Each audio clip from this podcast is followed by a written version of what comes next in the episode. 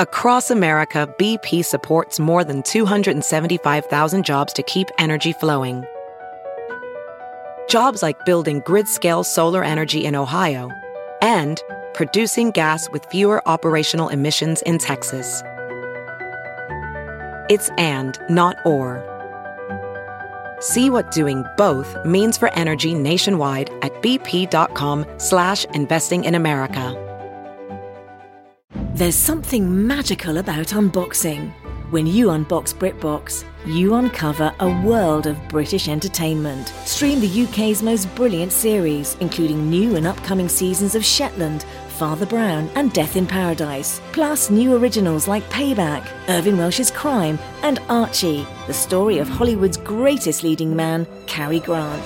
Unbox BritBox and escape to the best of British TV. Stream with a free trial at BritBox.com. Hey, it's Kaley Cuoco for Priceline. Ready to go to your happy place for a happy price? Well, why didn't you say so? Just download the Priceline app right now and save up to 60% on hotels. So, whether it's Cousin Kevin's Kazoo concert in Kansas City, go Kevin, or Becky's Bachelorette Bash in Bermuda, you never have to miss a trip ever again. So, download the Priceline app today. Your savings are waiting. Go to your happy place for a happy price. Go to your happy price, Priceline.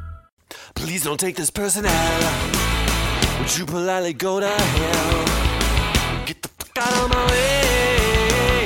Cause it's been one of those days. Who is Jimmy Pardo? Guess again. Here he is. And I do the horns. You're the one yelling, Jimmy. Yeehaw! Let's have some maple syrup. Yep, yep, yep, yep, yep. Oh, man. See, I know what I'm doing and I know how to catch it.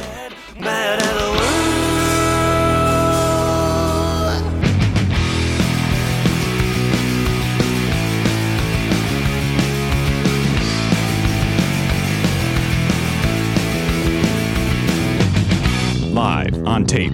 It's the fastest hour in podcasting. This is Never Not Funny. Now, here's your host, Jimmy Pardo. Hello, everybody. Indeed, yes. Welcome to the program, episode 2809 of the award-winning pr- program Never Not Funny. We won an award.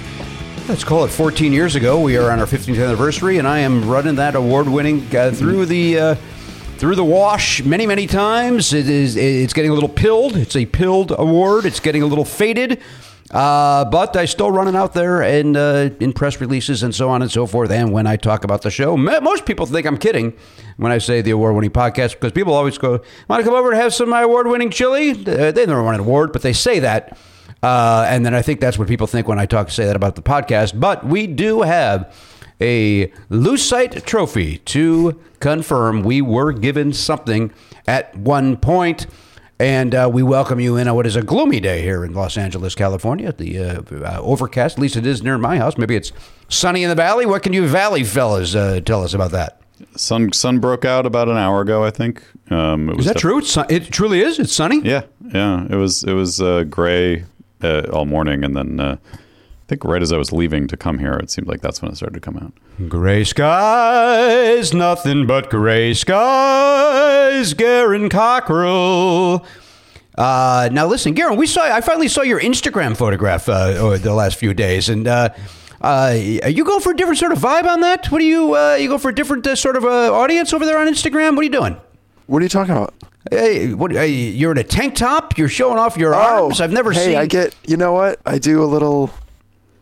It just depends on how the picture comes out, really. Jimmy, one that's uh, that's what the kids call a thirst trap. Uh, Garen's a he's a man of of, of needs, and uh, when he's on the Sorry, social media, if you will. he, he needs you know he's everybody's uh, he's we're all human, and he he's got. Uh, He's got certain needs as a man, and uh, so maybe uh, another gentleman sees that picture and comes a calling. That, that's what I was asking. Is he is he going for something else over there on the Instagram that uh, he's not doing on the Twitter or certainly not on this program? Uh, no, I don't know. I don't know what I'm doing, to be honest. I'm just trying to do something on a regular basis that kind of makes me feel good and talk about stuff. And And that's wearing a tank top. uh, if I happen to be wearing, it I've been wearing tank tops a lot lately, Uh, and uh, showing off these shoulders to, to no effect or do you reason. like a tank top? I, I I remember wearing them as a kid, but as an adult, I don't I don't care for them at all.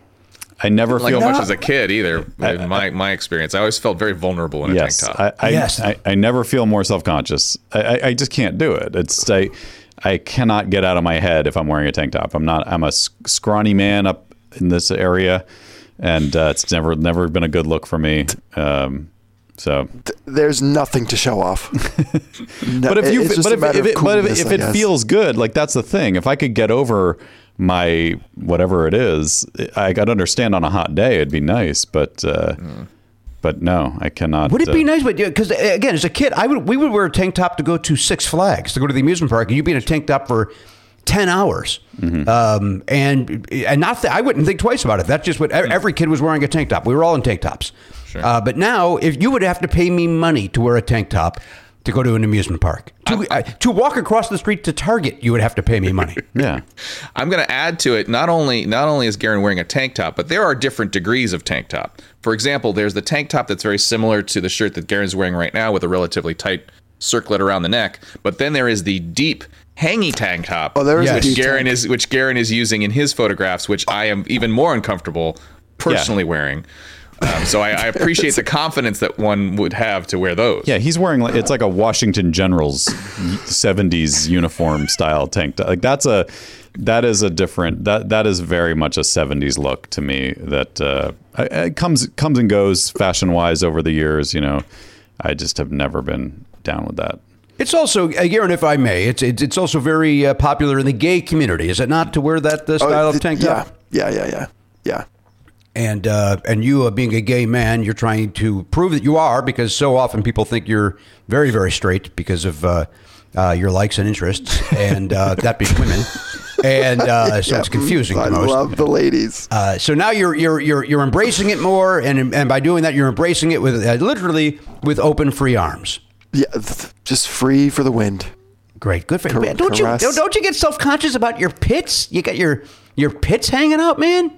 Well, I don't. I'm not doing any kind of, you know, What do you play Pose- tennis? What do you play? T- you got to do an I don't leave the house. All right. All right. Well, uh, very good. But wear your tank. Wear whatever you want. Put your pa- hot pants on. Put your chaps on. I don't give a shit what you wear. I'll tell you, I've because it's usually stuff that I end up. It's like a sleep thing. Really, I don't really go outside with a tank top on often. But and I've had it like before. Like I've woken up for the show and stuff, and I just like I get a shirt over it. I don't like. I would never wear a tank top on the show. That's unprofessional. I will wear a drag queen T-shirt, but heaven forbid, the shoulders are exposed on on on the show. Oh No, my, no, sir. You wear whatever you want. This is you. This is you know that's your square. That is your square. That, that's your rectangle. Make it your own. Make it your own. You you want to show up in a tank top? Do it. You would you know put whatever whatever makes you comfortable. I mean, you show up with that fucking right. hair every week. You do whatever I you want to do. I know. I gotta figure something out with this hair. What are you talking about? It looks great. Yeah. I, I think I might want to go for a different st- style. Maybe I don't. I don't know yet. I like it. Don't get me wrong, but I just Oh, don't know man. I can rock a fringe. That just I reminded me. Sorry to interrupt. The, Elise and I happened upon an old uh, Never Not Viney compilation the other day, and uh, I don't know when it was from, but as it was going through, it suddenly cut to Garen, and he had. I forgot this was a time and a thing, but th- do you remember when Garen had the Justin Bieber, like the early Bieber, shaggy bowl? uh, I was like, w- we were both just like, whoa, Garen, look at that little boy. this guy. Remember that? Oh man, I, I gotta find that one and send it to you. It's so like so shocking to see now. Clean shaven. Uh, you got that just that hair swooping down around the front. Uh, it's great. Loved it. Matt, did you find that? I always seem to. I'm sorry, Garen. What- What'd you say, Garen? I just said there's been a lot of hairstyles that I've. In the last three weeks, I've had a lot of hairstyles.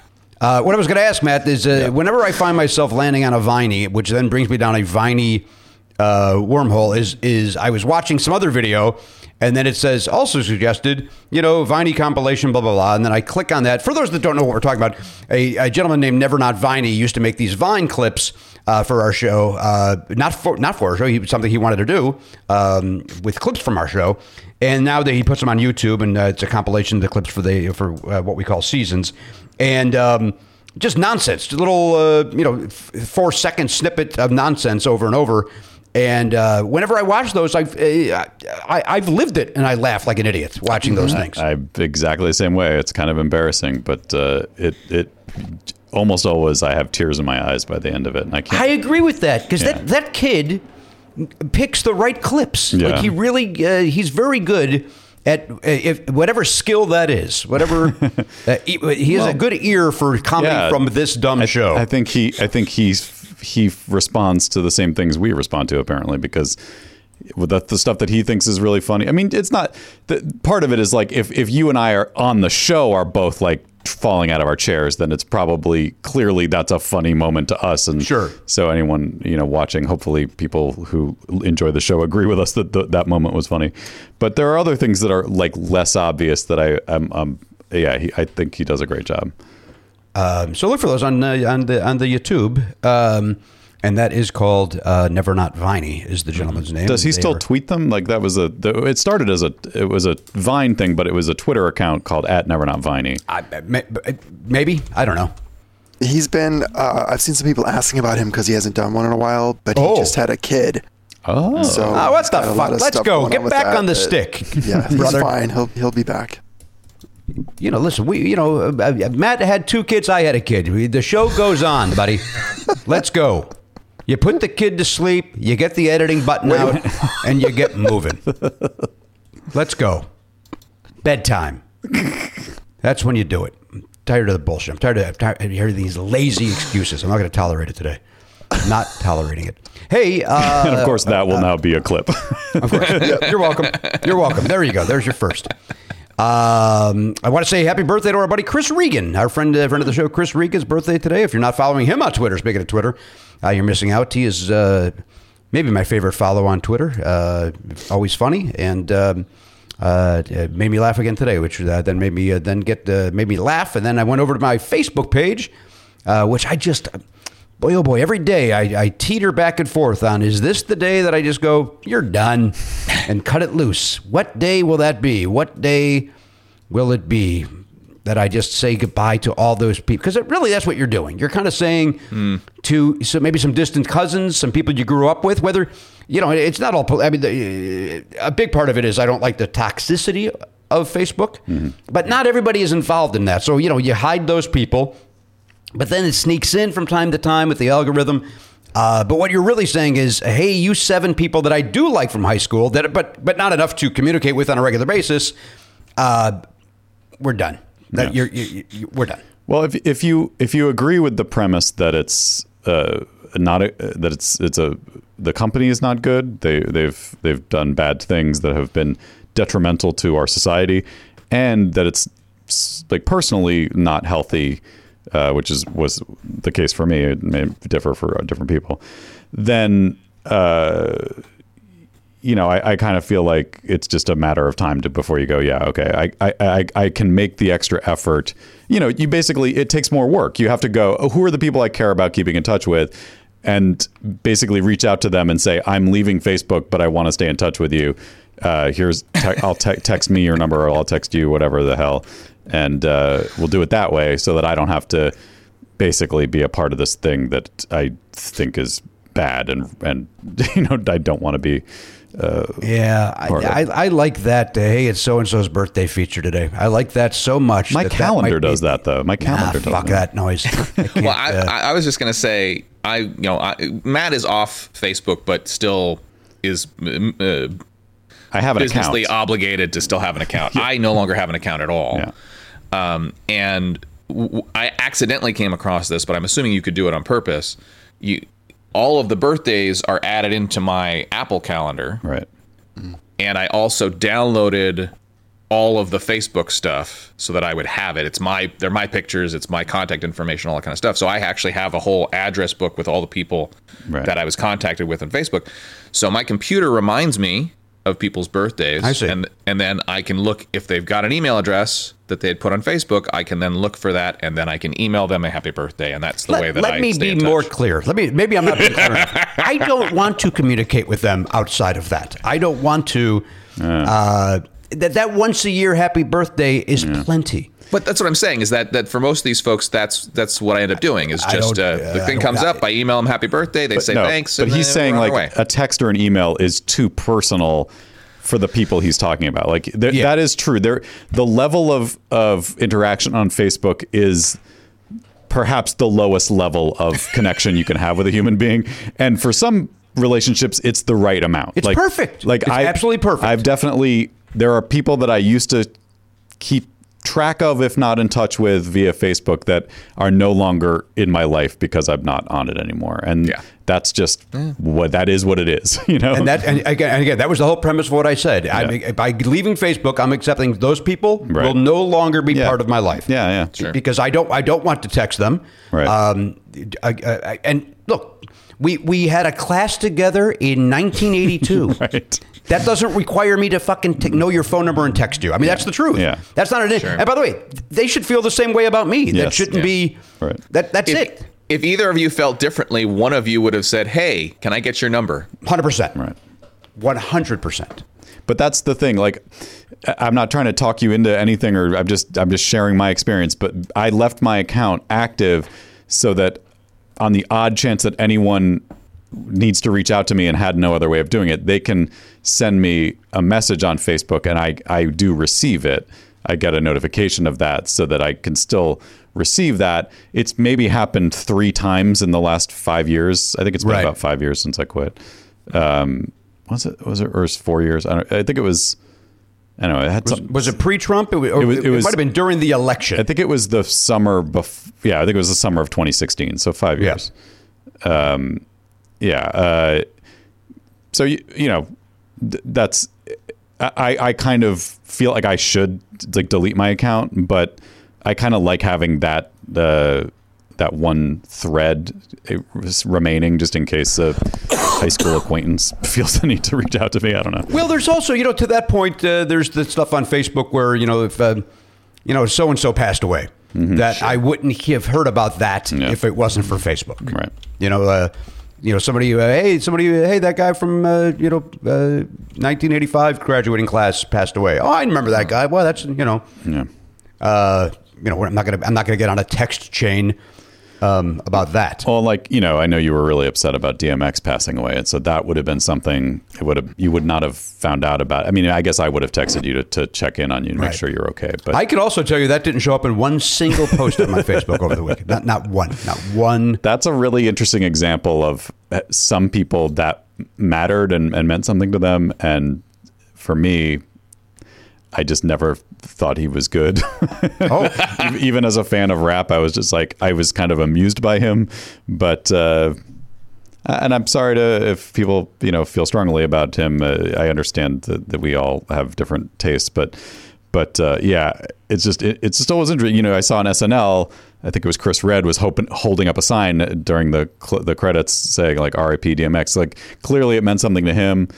Um, and uh, you know, when when MCA from the Beastie Boys died, I felt something, and I'm sure a lot of people just thought those guys were clowns. But uh, yeah, it's just it's just weird. And then you know, Prince Philip, big loss, Well, you know, that- rocked that's my world. Big big big loss to uh, to cousin marriage. yeah, Historical cousin This is just marriage. a real, a real tough time for uh, for that, whatever that's called. No, it's not quite incest, but uh, Uh, speaking of SNL, SNL gave DMX and Annie Beatts the same si- uh, Level- tribute. Like yeah. a woman, a woman who revolutionized that show, wrote some of the most iconic sketches on that show, Yeah. got the same placard as as a guy, as a musical guest. As a musical, right? Just r- really, really okay. All right. Uh, by the way, you don't uh, since you're not on social media, Matt. Uh, speaking of Chris Redd, uh, uh, he makes me laugh on Twitter every time because th- th- uh, for this reason, this is what he does. Um, Vulture or Deadline will always post a link to whatever rap video was done, and they'll say uh, hilarious rap video with Kid Cudi. Uh, Pete Davidson and Timothée Chalamet. Uh, what? How? How do you say his name? Chalamet.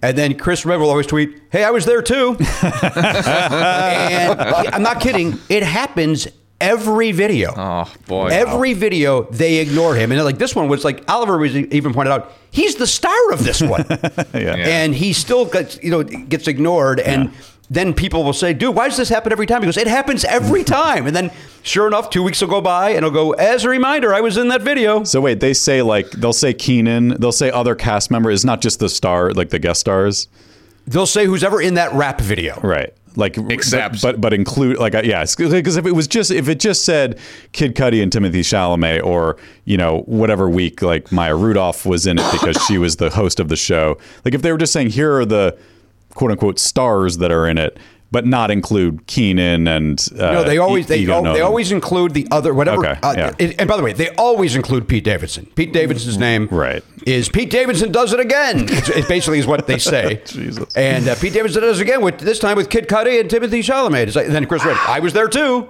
That's horrible. It's really it is it is the biggest fucking slight. It's ridiculous. What was the? Th- I remember laughing at it. Now I can't remember. What was a good one. What the joke was. Uh, uh, Oh, the flute, tiny the flutes. flutes. yes, This was now, Matt. I know you didn't like last week's episode. You have to agree that this week's was the best of the season. I enjoyed it. I laughed a lot. A lot. lot of funny in this season. I laughed a lot as And that, that woman, Carey Mulligan, was very funny. Very yeah, good. she was great. Yep. And so was her husband. And you know, I don't, uh, I don't like the Mumford and Sons uh, for one That second was- of musically. Do I like them? But he was good. I, That was a I- great bit. I was so thrown by the fact that he's British that I thought the joke was that he was doing a fake British accent. I was like, no, this guy must be con- from Kentucky, right? Because of uh, all I know is their music. I'm like, they can't be British. That's it's like roots music. It's uh, They have hillbilly. banjos over there. That's where the, the banjo con- you can, can go overseas. They're they're they're Tennessee hillbillies. What's going on? I don't disagree with you, but the banjo can travel. I guess so. I guess the the banjo. I mean, probably wasn't even invented in the United States. I don't know where it came from, but I would, if I had to take a guess, I would say it's uh, from uh, Asia. I'm going to say uh, from Asia. There's a lot of guitar type instruments all across the world because the Silk Road kind of made it go everywhere. So you got different kind of lutes and things. But I, I want to say I, I believe that the original banjo is an African instrument. I'm not 100 percent certain of that. wow. The gonna- handmade gourd instruments that would become the modern banjo originated in West Africa. Look at look at look at Elliot Hochberg, always the fucking smartest in the room. You fucking jagoff. Let somebody else have fun guessing where something was invented. You fucking uppity prick. It's exhausting. What about the? Uh, ju- let's maybe we can salvage this for you, Jimmy. What about the modern banjo? Where was the first appearance? Oh, of, like this, like a like a steel body. well, the, like what we now call a banjo, because obviously Hmm. everything comes from something else. Like stringed instruments, you know, have a long evolution, but like the circular, you know, drum with strings and you know, You know, the the shortened key where the key's a little little further up on the side than the other ones. Mm-hmm. Karen. That was um, Matt's very polite way of just agreeing with you to end To that. get your get, keep I, going. the I- I don't know what you what you Whatever want. the- whatever uh, you want extra needs- credit yes. for knowing that there's another fucking key. Yes, that is that is my entire life, Matt. Is just oh. just a little bit of extra credit. Can I get just a little You bit of extra got credit? You extra got credit. West You got- Africa. You got West Africa, you dickhead. Just let just to just bask in that for five seconds before you throw extra key. Oh, Hey, you well, talking oh, my you five- talking- oh, oh, oh, the newer ones then with the tinier key and the shortened. Yeah, whatever the fuck needs to be. Modern banjo. You knew what I meant. We're, I assume we're, we're filling time and waiting for Garen to actually have the answer. I mean, We don't have. I'm I don't think we have that kind of currently time. yeah, it's it's it's a two-hour show. it's uh, it's difficult to, to determine exactly where the original was coming from. I bet. I bet Lee. Uh, was was there Lee Quick? She'll know. Lee Quick would know She's that. called Lee Yeah, I Quick. bet. uh, has a banjo. I think she's selling a banjo for forty five thousand dollars. That uh, so she could buy a new one for sixty seven thousand dollars. By the way, all I thought about was Lee Quick during that. That tiny flute thing because I assumed at some point Yes, that I did Quick too. probably had to sell a flute. I thought of her too. Yeah, that was. But that was funny. There was the the news was uh, spot on. Um, you know, once again, the only thing I didn't think was good was the cold open. I feel like they they're determined to put bad sketches in the cold open. I, I I liked it for this reason. I thought it made a nice statement, and I also liked that it was very short. I liked yeah, that, that's true. and also I think it was the best one they've done all season. To me, it was all statement and no comedy. Like I, I just, I just I don't disagree with that, but uh, I'm also not a woman or a person of color. So uh, if those people wanted to take that time to make that, uh, I'm going to give that to them. Mm-hmm. That's uh, Garen. You got anything yet? Banjo. Yeah. Yep. Uh, Joel Sweeney was the first star performer on the banjo in the 1800s. It's often said that he invented the modern banjo by adding frets to the neck and also introducing a fifth string. Oh, talked about did, did it have key? like a little key, a different key further up the neck? However, many people question these claims nowadays, but that is what we have. Well, where was that guy? Uh, good question. Yeah, what's his name? Joel Silver? Is that actor Joel, Joel- Silver? Joel Sweeney. Joel Sweeney. Oh yeah, banjo great Joel Sweeney. You know, so, uh, yes. Just the other day, I said, "I'll pop him on the old Victrola. Let's listen to the great Joel Sweeney." Uh, Matt, I think what you have to remember by that, I mean you and I and Garen for, to that, is that uh, Garen has roommates. You have family. I have family. Elliot has no one. So on a Monday, he hasn't spoken to anybody since Thursday. So if uh, somebody says, "Do you, "Hey, what do you think about this, Elliot?" He's he's rare. He's like, ready. He's here ready. it comes. Here comes three days Yep. of banjo knowledge coming at you. Um, and, and by the way, I'm just I'm just I paused right there because I expected Elliot to go. I told you about the time that I played in a banjo band, right? I've never played the banjo. yeah, but but you have always you always seem to have some tentacle into every weird little thing. It's like I've got- I I've got a friend time who's I in a was a banjo graphic band. designer for a lemonade stand, right? Uh, my, my my friend Denny Hardwick was uh, a banjo player in uh, in a Disneyland banjo band. Oh wow! I think they had four banjos, maybe yeah, those guys, the, the, the wandering guys, the guys that wander Yeah. around with the banjos. with the with the with the hat and the. Who, and by the way, on paper, I should hate and want to kick in the balls. I don't dislike that when that shows up next to me while I'm having a bland piece of pizza. Well, wait. There, I've I've seen the there's the a cappella quartet, the the Uh, barbershop barbershop quartet? quartet. Yeah, I don't think I've ever seen the banjos. Oh yeah, you. I bet you you have. I, or or it, you just think it's the you're on Main Street and that's the music playing. Right. right. yeah, Those guys I would- wander I around. have- They they look just like the barbershop quartet guys, but they've got banjos. Okay. That's I, weird. I don't know if he still does it, but he did it for many years. Interestingly, uh, Steve Martin, also famous for playing the banjo, also worked at Disneyland, but probably not at the same time as your friend. And also, I don't think he ever played the banjo there. He was like worked in the magic shop or something. Yeah, I Yep. think you're right. That story sounds You're familiar. right. Um, but first, little foggy mountain breakdown. That's off his first album. I randomly put on uh, Steve, the the Bright Star uh, last night. Uh, remember Bright Star, that musical that Steve Martin and Edie Brickell wrote? Yeah, what it is is what it is, right? is that is that a line from it? No, what I am, that her song. Remember, Oh, what I well, am yeah. is what I am. And I don't know what I mean, made- it is because we were talking about an, uh, a project. Yes, uh, man, I love the music from that. I, You love it. You love Yeah. Bright Star. Did we see that live with a different cast when it came to Los Angeles? I think we did, right? I, I did. I, I don't. I think you did too. We didn't see it together, but uh, At the Ahmanson. yes, Yeah. and it was phenomenal. I mean, the, the the story is is basically just. I mean, it's not good, but but it's like the the songs are so good. The musicianship was incredible. It was like just seeing like a great concert, uh, and yeah, really cool. I don't know what made me put it on, but I just uh, No, great. Yeah. Well, you know what? Put music on. Put on whatever makes you happy. That's what the you know. If it makes you happy, I think Sheryl Crow. can't be that bad. Crow told, told us that. yep, she did. Oh, I swallowed my own uh, tongue while I tried to say that sentence. Um, boy, I had something to do. Oh, you know, we did a uh, we did. I had our pop culture show over the weekend. We had that on the uh, uh, Saturday night, 9 p.m. Uh, very convenient for the East Coast. Um, midnight. Uh, Debbie Weissman, uh, who's a, a longtime Never Not Funny fan, was in there. and She's in Newfoundland. And I believe that's four and a half hour difference or something. That's Like- yeah. That's one. I think is it one hour or, or uh, is at least one hour further than the East Coast. But I, it's either it's it's what I think it's one and a half. Yeah, that's weird. I Like it's a weird half hour thing that different work? too, if I'm not mistaken. that seems like a mess if you're gonna have half hours.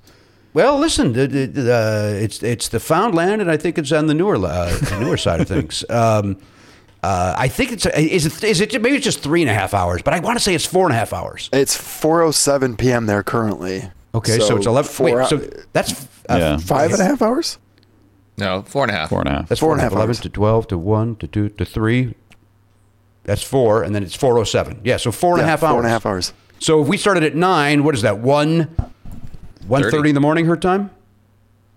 Wow, Well, that's not that bad. Suck it up. I thought it was. You know what? It seemed, it seemed later than that to me. that's late to start. Still pretty late. Then I mean, then it's not going to be over until three. Make no mistake. I'm asleep three hours before that. So, uh, yeah.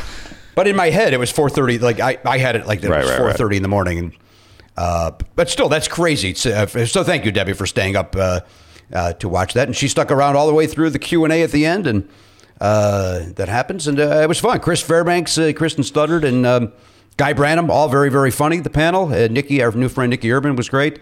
Uh, Chris Fairbanks' hair, I'm pretty sure, is uh, about to invade your houses. That's how crazy it's gotten. Is it? I haven't seen him in a while. Is it? Give it on the Josh Day scale. Is it? Is it? Uh, is it equal to Josh Day? Not quite well, Josh you Day. know, you know, Josh Day's falls down. yeah. whereas Chris's goes up and out. So Okay. it's I'm going to say it's on the same level, just different directions. Got it. I mean, it's it's bananas. Yeah, Josh Josh Day. For people who don't know, he's a, he's a friend of ours and a, a listener. His hair. He looks like the Cowardly Lion. With, Yeah. like Ah. in costume. Well, and plus he's got that beard. Yeah, it's all happening. There's so much hair. It's insane. And uh, uh, but uh, Fairbanks, uh, uh, you know, all of them. But uh, you know, Oliver loves Chris Fairbanks, and so like when it was over, he's like, "Yeah, Chris Fairbanks is one of the best." And so was Oliver watching in another room while you were doing it in your office? they were watching. Danielle and Oliver were watching in the other room. Yes, sir. okay. Yes, sir. You know, we got that new Ethernet cable that seems to be working very, very well around Great. the house. Nice. Uh, so they're able to watch that with no hiccups, no problems whatsoever. Nice and smooth. No whammies. Uh, no whammies whatsoever. Uh, enjoyed themselves. And uh, uh, but I had something. Oh, you know what we did? Uh, here's what we did. Uh, uh, thank you to a listener, Reed Hallett. Uh, he invited us to go down to uh, look at the James Webb Space Telescope. Um, and so uh, Danielle Oliver and I went down there last uh, Friday. Uh, you go into a little viewing room, little viewing area uh, with uh, Reed. Reed stands about uh, six to ten feet away from you and says, uh, "Hey, look through that window. If you have any questions, let me know." We had lots of questions, and uh, but just the idea of seeing this j- humongous telescope that is in you know the end of the year is going to be on a rocket going into space and then orbiting for years. Uh, just really overwhelming, almost emotional. Wow. To to see something like that, Yeah. uh, and then know you know uh, uh, just a, a really. So I think Reed a, a really unique experience to to see this thing. Yes, Elliot. Uh, so you say humongous. There's a lot of things we might consider humongous. Are we talking automobile, apartment complex? Boy, that's Like, where a great, is it? That's a great question. I'm going to say bigger than an auto, uh, bigger than an automobile. Um, smaller than a bus. Maybe it's maybe the same size as a bus. So it could be bus sized. Maybe not. Maybe automobile. Maybe big. Maybe a minivan. How about SUV? Maybe SUV. yes. Maybe a bit. Maybe a maybe a big. Uh, Like a suburban? Like a suburban or a, uh What's what's the big? Stretch Hummer? Expedition. It's, No. What's the what's the big one that uh, rappers is- drive? Oh, Escalade. An Escalade. Maybe an Escalade. Okay. It's 69 and a half feet by 46 and a half feet. Goddamn. All right. So that's bigger than a car, guys. It turns out. Half as big as a 737 aircraft. Wow. Okay. Jesus. Okay, so get get a race car from your uh, erase car. Um, yeah, boy, you know what? big. It is humongous, and I just I I I, for, I guess in perspective couldn't couldn't. Well, you couldn't out. walk up to it. You had to. Oh no no no no! You're behind lots of glass. Yeah. and, And the guys no- are walking around in like Oompa Loompa costumes. Oh, nice. They're in like the, the what they call I guess they call them bunny they bunny costumes bunny, Bunny up suits. And then they walk around in uh, in there and uh, with different colored uh, headgear. So that's who you know. Uh, that guy's an engineer. That guy's a this. That guy's a that. So, So- is it similar to this, Jimmy? It was not similar to that. No, sir. That was Get that that's a shit little outta too here. spacey. So it's basically like they're playing Among Us in real life. There's different color guys. I don't know. What, I don't know what Among Us is. So yes. It's a very popular game. Actually, that's one video game that Jimmy Pardo might enjoy. Uh, it's not really about video gaming. It's more of a social game. Mm-hmm. Uh, it's kind of like, is it like Mafia? Is that a good a, a I comparison? I think that's a good close close approximation. Or werewolf if you're if people play that. Yeah, which it's- is it's- essentially the same game. Basically, it's like a, you're a, a bunch of uh, little Oompa Loompas on a spacecraft or a space station, and uh, everybody is assigned a task, but two people are assigned as the um, killers, or what, what do they call them? I forget. Imposters. Imposters, yeah. But the, but they they if you're one of the imposters, you you have to kill the other people, and then everybody else has to figure out who the killers are. Uh, by Oh. by convening and, and getting into a chat, you know, and, and saying, hey, I, I, I saw this guy go over there. That was that was sus. That's where that came from. The word sus. see. Uh, and uh, I think you would, yeah, it's kind of like if it was in Jackbox, you wouldn't think twice about playing it, and you would probably love Right. it. Uh, you know what? uh, That's a good point. It's all about the rapper for me. Uh, W R A P P E R. Yeah. Um, uh, uh, however, it is delivered. Uh, but uh, I think uh, I think Reed for uh, taking time out of his busy day over there on uh, the, the campus. Yeah, I want to do that too. He invited all of us, and uh, I've been meaning to uh, schedule that. And uh, it's worth it. Thank it's you worth it. Get down there me. before they take it out of that uh, that little room. Okay. And, and that you know the little room that houses this 69 by 46 foot thing. Just a It's shed. bigger than Hubble. It is. uh, I've just been told it's bigger than the Hubble telescope. This is the James Webb, and of course, you remember uh, Jimmy Webb wrote uh, Galveston, MacArthur Park. Right. Uh, he also is. Uh, they named this uh, telescope after. That's him. amazing.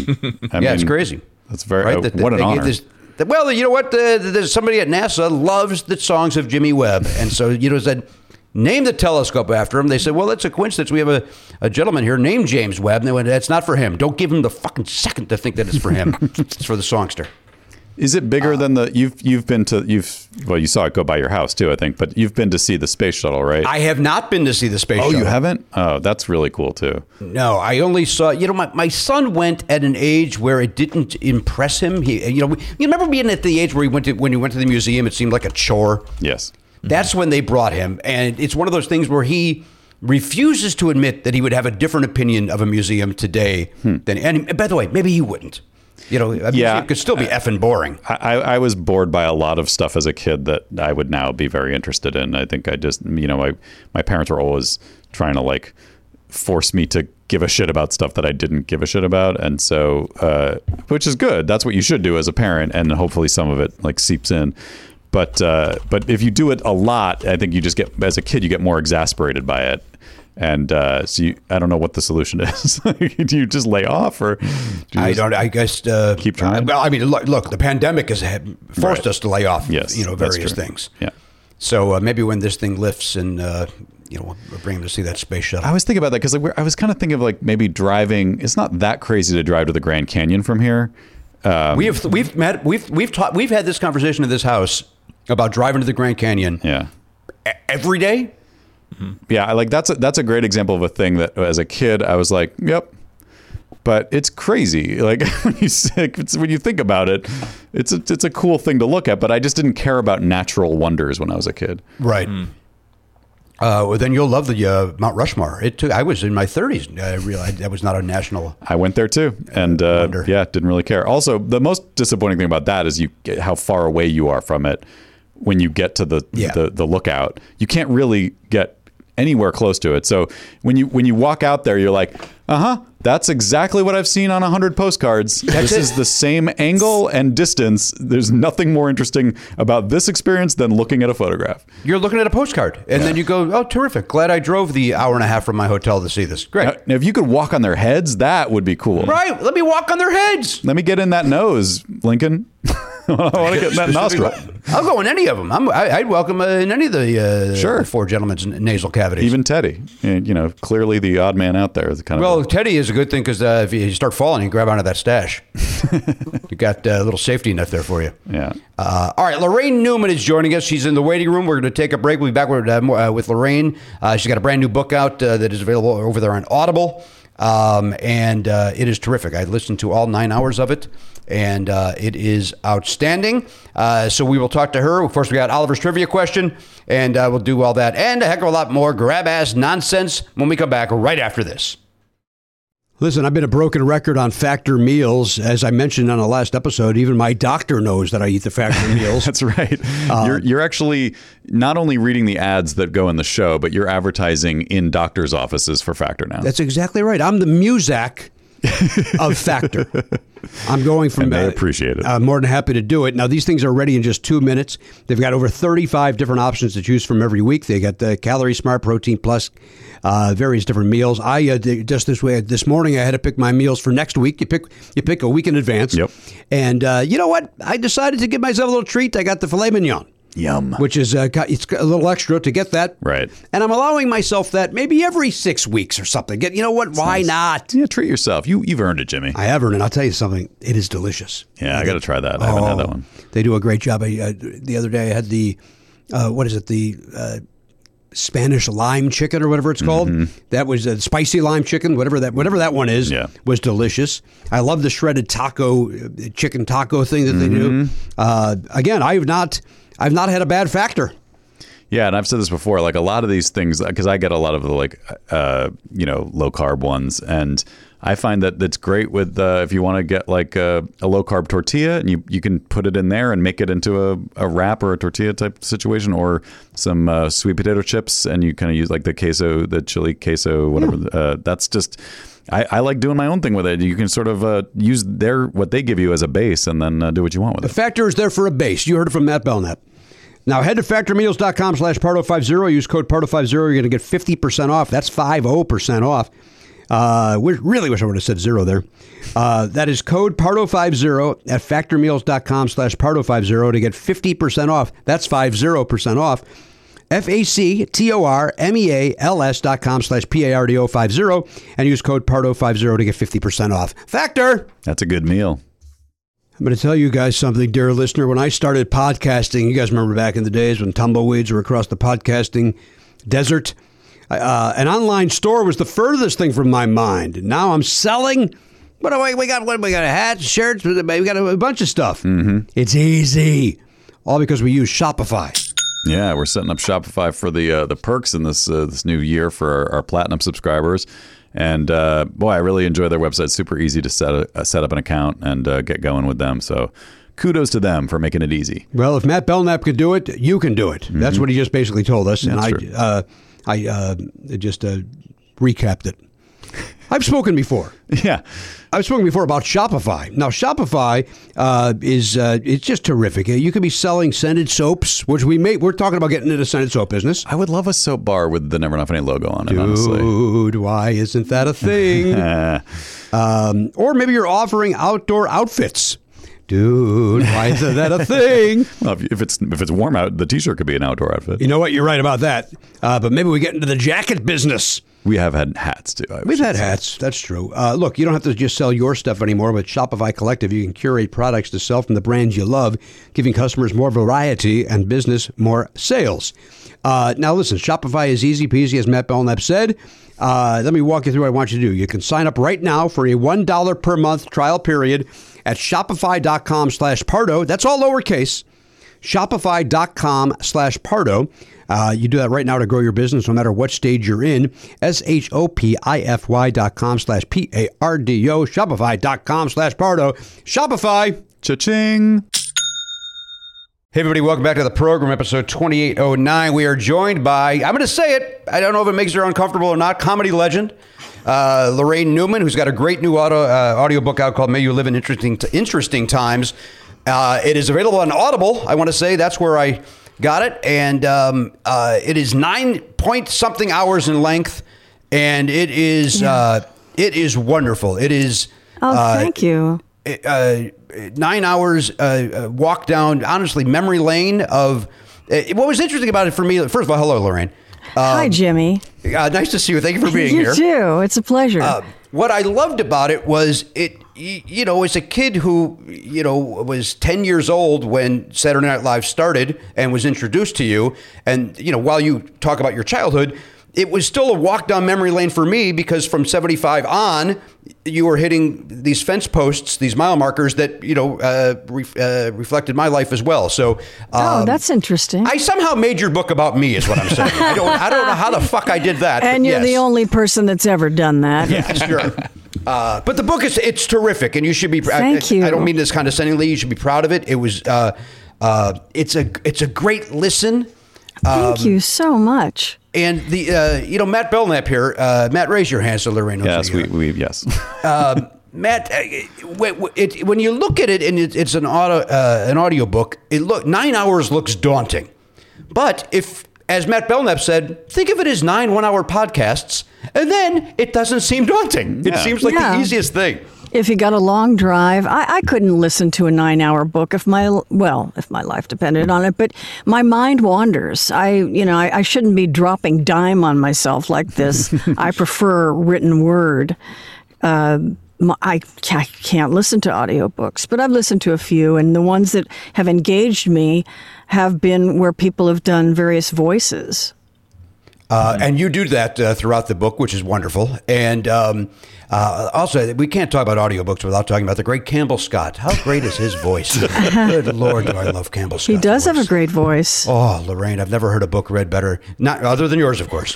John The great Campbell Slattery. John Oh, Slattery reading Duma Key. It's a it's a Stephen King book that's like Hmm. that long, but he he's amazing. Just FYI. All right, so Slat, uh, but uh, I, I, I like you know Slattery's one of those guys that no matter what role he's into on television, I just enjoy hearing his voice, so I can believe it. Um, the other guy would be, I, I, he was overdone for a while, but uh, uh, Peterman, Peterman, J. Peterman from Seinfeld. Oh right, Mm-hmm. yes, the uh, the catalog guy. Yeah, what what's his real name? John. I don't John know, but I know he's an animal lover. John O'Hurley. He is That's an it. animal lover. Yeah. Yeah, Um, and uh, but he's got a great voice too. But it, it was overexposed for a while. Uh, right. and it's, it's time I talk about how overexposed that O'Hurley's voice take- was. take a shot at him 13 for years no ago. reason. Gives a shit. Um, Laraine, uh, now we've we've known each other a long time, and so uh, uh, I, I'm uh, grateful that you are here. Uh, but what I love about the book is while you hang out with somebody, they don't always want to talk about uh, their past. They don't want to talk about you know the five years of being on SNL. But the book lets a guy like me know about all that information and, uh, and with, with an insight that others don't necessarily have because we didn't live it, or even people that have written the the the uh, the autobiographies and biographies of the people. You lived it, you were in it, um, and so you're able to share stories with people that uh, uh, others can't get. Is that something that's safe to say in a long-winded way?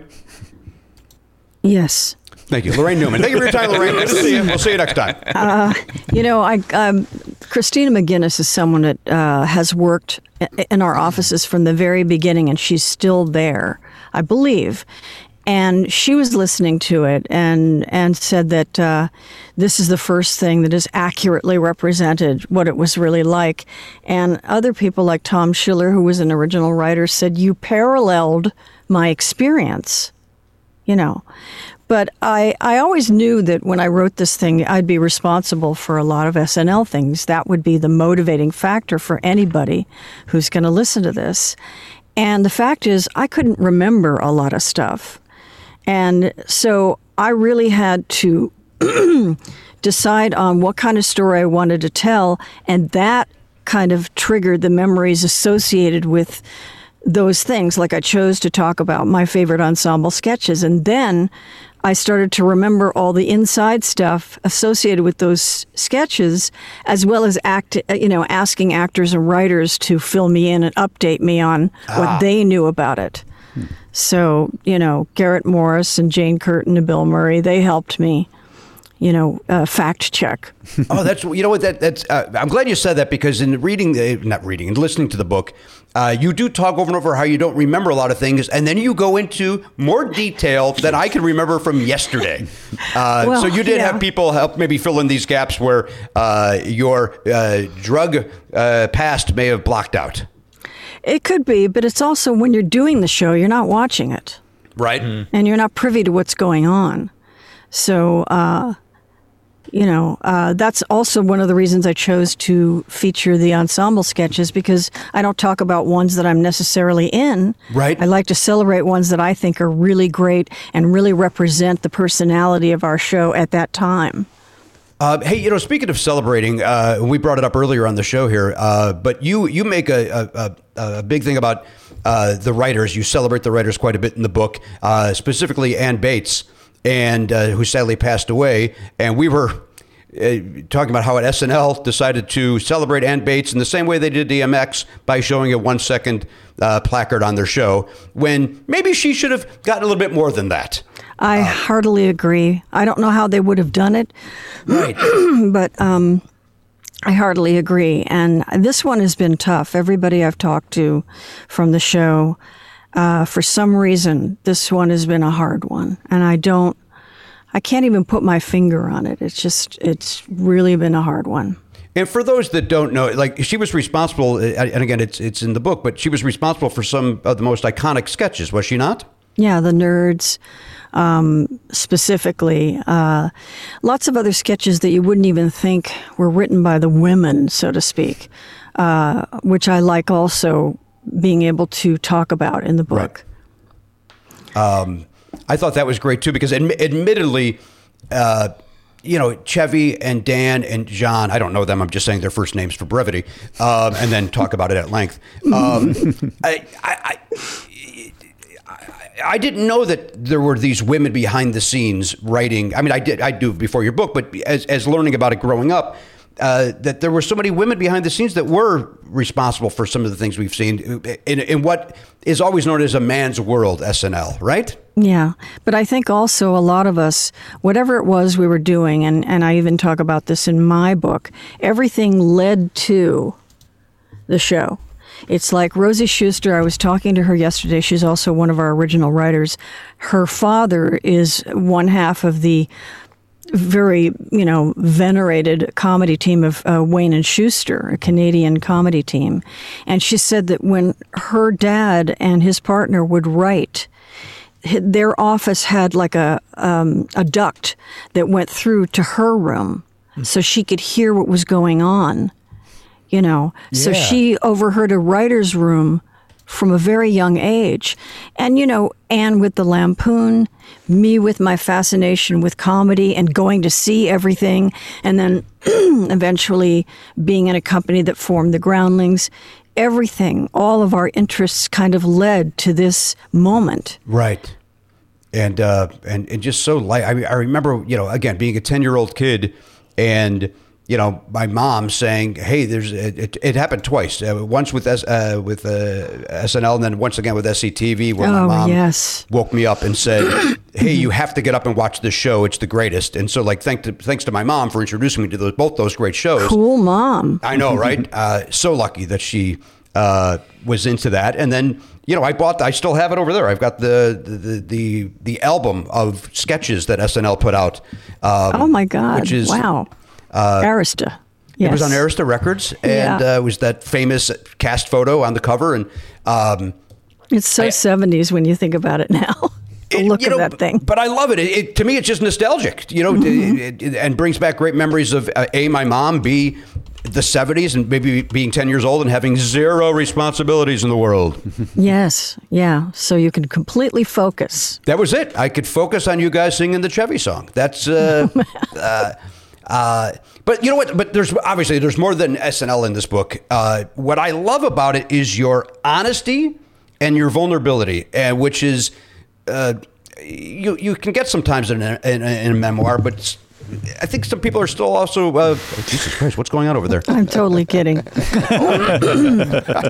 what, what piece of clothing did you just use for that gag? It's just a out of curiosity. It is a blouse. um, for those that are only listening, Laraine is uh, in a literally in a closet. Yes. Uh, with clothing to her left and uh, jokers to her right. Here I am, smack in the middle. Um, Boom. With Jimmy. Hey, Stealers Wheel. What? Um, uh, but uh, again, some memoirs people are uh, still a little regarded. Maybe they don't want to reveal everything. You reveal everything, which is Yeah. wonderful. And it's specifically what it, what again to make it about Jimmy Pardo. What appealed to me was your honesty about auditioning and how freaking awful it is. It's the worst four minutes of our lives whenever we go and do it. Some the people that say I enjoy it are full of shit as far as I'm concerned because it's horrible. But you started you, one of your uh, the auditions. I want to go through a few with you, uh, if, and if you would share the stories with us. All right. Um, and I know people want to get to the book, but I would love to hear uh, share them with us. Uh, you auditioned for Bob Hope. I did. Uh, talk about uh, the breadth of time that this book covers. Yes. Um, yeah, and I'm not even sure how I got that audition.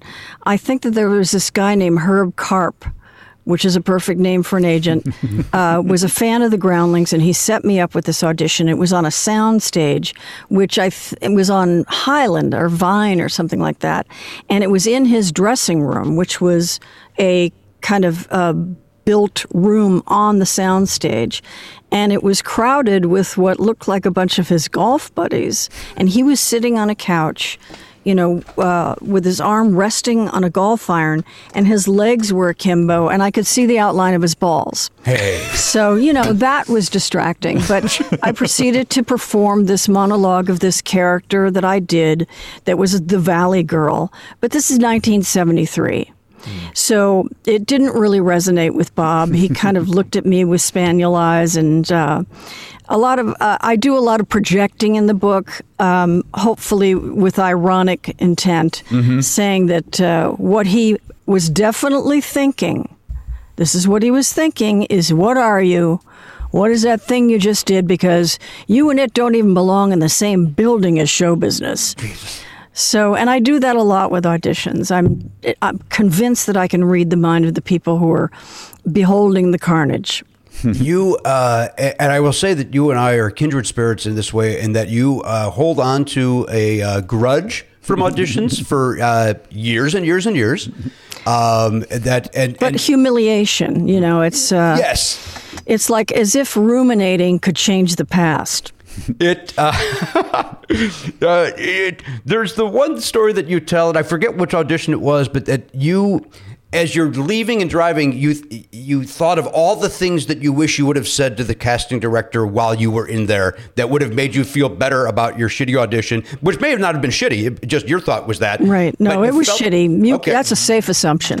all right, very good. but I think you might be conflating several stories because Oh, am I'm I? not sure.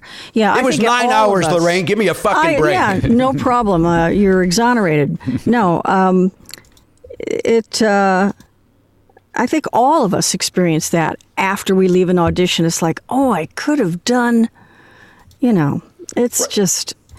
I I always had trouble finding my way into the material, which you know is pretty much a requirement for an actor. yes, it is. And uh, so that gave me some insights about what my limitations were, which is something that I really felt I wanted to write about in the book because I, I've never seen that in a in a memoir. I've never seen people really get in there and talk about the things that they become aware of that are so disappointing about themselves. Mm-hmm. You know, it's like I wanted to be more talented, and I realized I wasn't. You know, I, I've never read that in a in a memoir, so I was, you know, for better or worse, I was going to fall on that sword. And it and and again, it's a, it's a wonderful listen. I, I want to keep saying a wonderful read. It now, I know. Laraine, am I wrong? Is Audible doing a thing where you, you do it? Uh, uh, uh, an audio book, and then they will eventually print it into a, a, a written book. Is that something, or did I just make that up? I think you might have made that up. The All right. contract I signed, which I even negotiated the time down, is that it won't be able to be in print for 10 years. Oh, So, uh, and it, it was a, a higher number, and I, I kind of got it down a little bit. But, uh, you know, they paid for the manuscript, they own it. okay, all right. Uh, so, but they could print it if they wanted to, right? They could. All right. Yeah, But in ten years, anybody can. exactly. It's public. is it public domain in ten years, Laraine? I'd like to think it's yes, public Jimmy, domain. my life will be public domain, All right. just like hang down your head, Tom Dooley. uh, which is wonderful on the banjo, which we talked about uh, uh, for way too long before your arrival. Uh, All the banjo. right. Yeah, this uh, this episode has Laraine Newman and us discussing banjos. um, what uh, I, you know, I guess it was uh, going back. It was the the one audition I was thinking about was the one where, and I'm sorry for bringing it back to this again. It was nine hours, and, and, and Are you was- thinking Robert De Niro? No, one? I wasn't there yet. Um, the one where you thought about uh, that you wanted to yell at the casting director. Uh, uh, Oh, that wasn't a casting director. That was a guy who was a head of an agency. okay, but yes, that that I was I was shopping for agents, and he kind of put me on the spot and grilled me in a really unnecessary and cruel way. Yes. And um, later, he spoke to my manager, and he said, "I wanted to see if she had any spunk." You know, I mean, F you. ah, Jesus Christ. So Right, and this Yeah, was post SNL, right? yes, yeah. Yeah. So, like, you, I think you'd already proven yourself, and this guy uh, wants to put your feet to the fire unnecessarily. That's what it was. Thank you. I apologize. It wasn't uh, an audition. It was, uh, well, you kind of put you made it an audition. Um, Yeah, well, it was no, really. They were, they were. I mean, you know, people forget that agents, you hire them. They're working for you, and I'm well aware of that. And I was in this meeting, uh, but I still didn't like the way he treated me. It was just, it was abominable. you know, uh, it- it- but you nailed it there too, and that's something that people don't realize. It's like it, when we see agent and, and client relationships in movies, it, it looks like there's this friendship, but it's like in some way to a new person arriving here in LA, they are the gatekeeper. You want you want them you want to be able to hire them, which is a weird thing. And they, and they could tell you, "No, I don't want to be hired by you." Yeah. Which is Although I, my agent Michael Black uh, is still a great friend to me, even though I'm, I'm not, you know, he he retired from ICM and he's now, you know, a manager and, uh, but he's still one of the funniest people I've ever known, and we were absolutely friends. You know, it can be like that. Sure. But uh, this guy, Oh, he nice. died a rat's death. No, I, I didn't say that. he's probably already dead. He's that. probably already dead, Laraine. He could be. The rage ate him up inside. Let's hope so. Let's hope it. Uh, every single day he thought about that meeting. It just every, little by little took I his blew liver. it. Uh, uh, the other, and I apologize for dwelling on the on the audition thing. The other one that uh, gave me a knot in my stomach as you were describing it was when Lorne told you to go and and basically put on a little skit for the writers. Could you share that experience with us? Yes. Well, um, you know, he none of the writers knew what I could do. He was the only one who had seen me at the Groundlings. And so, you know, he wanted me to kind of put up a show and, you know, show all of my characters, which was perfectly reasonable. The problem was that I hadn't performed these characters all summer. And all my written material was in my car. And my car was stolen the third day I was in New York. So I didn't have access to any of it. And there was no such thing, you know, you have to understand, Jimmy. These were the days of mimeograph. I'm listening. There was no fax or anything like mm-hmm. that, let alone having filmed our, our content. I mean, th- that would have never happened. Right. You know, people have access to that all all the time now. Um, even when we at the Groundlings, when we try to get someone to leave this the main company so Sunday company people can move in, we do a tribute to them. And we have lots of footage that shows their highlights, but Right. nothing like that from the 70s. So I realized I was auditioning, which I had never known I was doing for the actual show, and I was scared to death. And I describe it really uh, in detail the physicality. It's like I was freezing and nauseous. My mouth was so dry I had to tear my lips off my teeth to speak. I had astral projected to one corner of the room, the ceiling, and I was watching myself. Right. And boy, did I suck. and it was it was the kind of thing afterwards where you know people wouldn't meet your eye. Yes. And, or they would say, "These are this is the word I just hate." It was fine. Fine. Oh God. But you know, ultimately, everybody was so kind. You know, I realized this uh, while promoting the book that um, nobody was mean to me. Nobody was mean to, to one another. We were really uh, kind of like a family and with pr- the kind of problems that a family would have. But I think when you come from an improv background, it's all about supporting one another. So it's like the girls never ganged up on one another, Right. which, you know, is, is kind of, I'm sure in a lot of productions they do.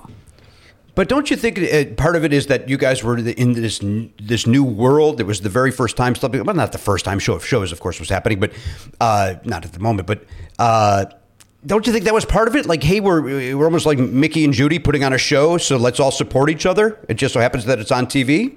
I think it was in our nature to Yeah, okay. support every, one another. And, you know, also during the promotion of this book, I've realized that, you know, obviously, yes, you had your show of shows and you had Carol Burnett and Laugh-In, but this was alt comedy. Right. This was truly, as was SCTV. It was the first time anything that represented, you know, kids that were not, you know, people that were not, you know, old writers with cigars writing bits, you know. Yeah, yeah, yeah. Um, and let's not undermine, you know, the importance of them. Obviously, they were all great, but this was entirely different, and it was a an assembly of people whose perspectives and styles and, and voices were completely new, something that had never been seen. It uh, and, and boy, and again for a ten year old Jimmy Pardo, just uh, you know blew my mind, and, and and may have been part of what put me on the path to what I did. I think it probably did for a lot of guys. Don't you think SNL was the reason that a bunch of us got into this? Well, I mean, watching the comedy I did did you know same thing. Right. Uh, and it, it it wasn't. I mean, I watched a lot of stand up. I never really saw what I did anywhere, um, but I still was so in love with comedy, you know, and still am really. You know what? That's the other thing that I love in the book, Laraine, is a your love of comedy prior of going to the comedy store and seeing everything, and then now, you know, you still following it, watching SNL every week, going and seeing shows at Largo, going out to uh, to, to see friends at various uh, the Dynasty, various venues around Los Angeles. Yes, yeah. Whereas some would go, you know what? Fuck it, I'm done with it. I've I've lived it. I don't need to see it. I don't. I don't care what the young kids are doing. You are so uh, very That's much so immersed in it. That's surprising to me. I can't understand that. Uh, I'm the same way with music. You know, having gone to Coachella since 2006, I uh, I'm just always curious about new stuff. It's what I love about San Francisco Sketch Fest is I Mm-hmm. get to see all these new people. It's so inspiring to me. Um, boy, we uh, Matt, is there anything better than San Francisco Sketch Fest? We love it. It's great. It's yeah. It's it's the first festival I ever like got to perform at. Uh, it- Oh, really? Yeah, in 2009 when we took the we were I think one of the first podcasts that ever did a live podcast at Sketchfest. Um, Because you guys are the first podcast. We, uh, we've been around a long time, Laraine. when you said 2806, is that 2806? Uh, it is the tw- it is the sixth episode of the twenty eighth season, but I think we're at what twelve hundred episodes, eleven hundred. Oh my God. I forget. yeah, ten somewhere. sixty. That's It's, amazing. it's a lot. Uh, Wow. it- it's a lot of us talking about a-ha, the band. It's a lot of uh, it's a lot of the same. Over fifteen years, you're going to hear the same Wham stories. You're to Okay. uh, yeah. you know, you're to get them. It's um, uh, it can be Blink 82. Uh, no, for me, no. Okay, never mind. No, uh, the '90s were not my friend musically. I did not. Uh, Okay. uh, and that's the other. You, you, you're hipper than I am musically. Um, th- th- than I will ever be. Uh, you, you you mentioned Skrillex more than I've heard other I popular love bands. him. I know you do, and I, I don't understand him. it, Laraine. I don't get it. I love electronic dance music. It taps into my rage. Is that what it is? Is that what appeals about it? It- it's a lot of things. I mean, I love the, pardon the expression, melodic aspect. Um, I love the sounds because these are beats that they make themselves, so they can sound like anything. It's like you can identify a style of a certain person, for instance, Excision. His sounds sound like power tools, so you know it's him. And Twelfth Planet has a, a, a unique sound, and Flux Pavilion has a, a unique sound, and all these people, uh, the really good ones, are just they're so fabulous. I mean, I, I don't have enough words for how much I love them. I boy oh boy, I get it. Just you know, and I'm sure you couldn't listen to one second of Wham. So that, uh, I, I could. It's jazz that I have a problem with. uh, but you have a love of blues, right? You have a love of Yes. blues, but Yes. but jazz, you have no interest. In, when are you talking about like the, uh, uh, you know, uh, the wave type of jazz, or or even the skip skip? Yeah, it's like. Doom, doom, doom, doom. We're never gonna sing anything. and we're never gonna give you a melody. You know, that kind of shit drives me fucking crazy. Really? Um, it just bores the crap out of me. wow. All right. Well, it, uh, to each and there's own. Exceptions, you know. Um, Swiss Movement is a great album. Um, but yeah, for the most part, I just I hate jazz. Who cares what I think? Well, you're Really? the guest, so we do care. We uh, Okay. we care. Uh, we'll uh, well, I'll take it to my grave about you. but I do. jazz. I have to say that um, my friend and I went to see Etta James at Ma- in Manhattan Beach. I write about this in the book, and she was. This was before her resurgence, and she was. It was a little club, and you could see out the front door of it when you were on stage, and people would pass by and poke their heads in, and Etta James said once to the audience or the the people poking their heads in. Uh, there's no jazz in here if you're looking for jazz. No jazz. I hate jazz. I was like, my queen. My queen. Oh, pardon me. Uh, oh my God, I'm dying, uh, guys. I'm okay. Oh, my I'm God. Okay. Wait. I've got acid reflux, which I believe is one of the E- uh, EDM acts that uh, Laraine enjoys. Ah, yes. So What? there's Xanax and there's a Hmm. Zantac. Zantac, that's it. Um, I don't. Uh, I will. I will uh, enjoy some Zantac later. What? Uh, hey, you mentioned the uh, the Robert De Niro audition. Uh, I don't. I don't want to be the guy that uh, leaves the phone off the hook. Let's. Can you share that auditioning for King of Comedy? Are you comfortable sharing that story? Sure. Um, there's a, a context to that, which is that before SNL, when I was 19, my boyfriend lived cl- close to this diner called Duke's, which was below the Tropicana Motel on Santa Monica Boulevard, uh, an infamous motel where people have died. And um, it was family style seating, and it was like the Hollywood canteen. You would see all these people that eventually became famous. And that's another thing about my book is that I met all these people before they were famous. And then even afterwards, I knew Phil Hartman before he went S- to SNL, Jon Lovitz before they went to SNL. Um, you know, Paul Reubens the other day reminded me that we've known each other for 50 years. Um, so, but uh, so one of the people I met at this diner was Martin Scorsese. And he showed us a screening of his movie, and it wasn't complete yet. It didn't have the music, the soundtrack yet. Uh, and it was Mean Streets. So, you know, that relationship was such that it was important to me to do a good job when I auditioned for King of Comedy years later. And it was the kind of thing where I felt obligated. If they're interested in me, if they think I might be able to do it, well, maybe I can, knowing full well I couldn't. you know, it was the kind of acting I had never done in my life, which was intense and and um, revelatory. I mean, absolutely naked, not not uh, figuratively, but um, actually, Sandra Bernhard was in her bra and underwear. I couldn't even done that, No. but I don't think so. But um, I was told I'd be reading with Jerry Lewis, but instead it was Robert De Niro, and um, it, was just so mortifying. And at one point, he's looking at me like I smell like a Chinese restaurant dumpster.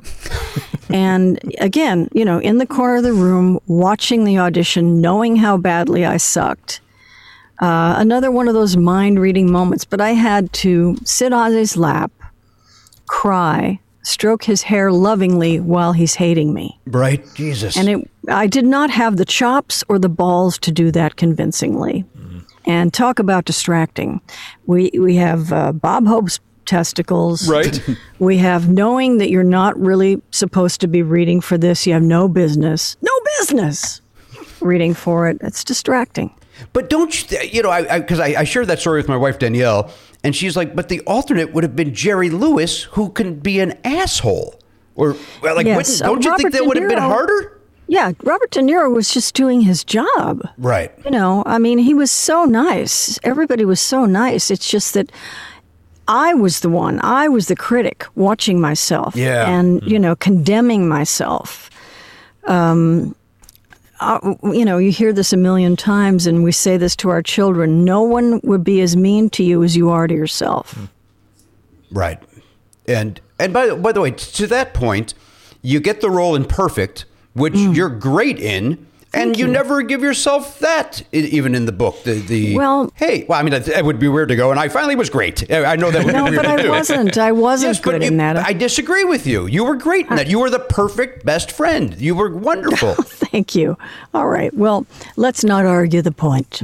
All right, just accept my uh, my review. I, I so appreciate that. Thank you. You're welcome. And uh, speaking of, uh, of that movie, and uh, just because, again, this is a comedy show and people like to know, uh, did you enjoy your time with John Travolta, who we've- we, of course, all grew up with as well? He's great. He is so sweet, so fun loving. Um, I took him to the Groundlings. I've taken a lot of people to the Groundlings. You know, it's like Laraine's coming. She brought Warren Zevon.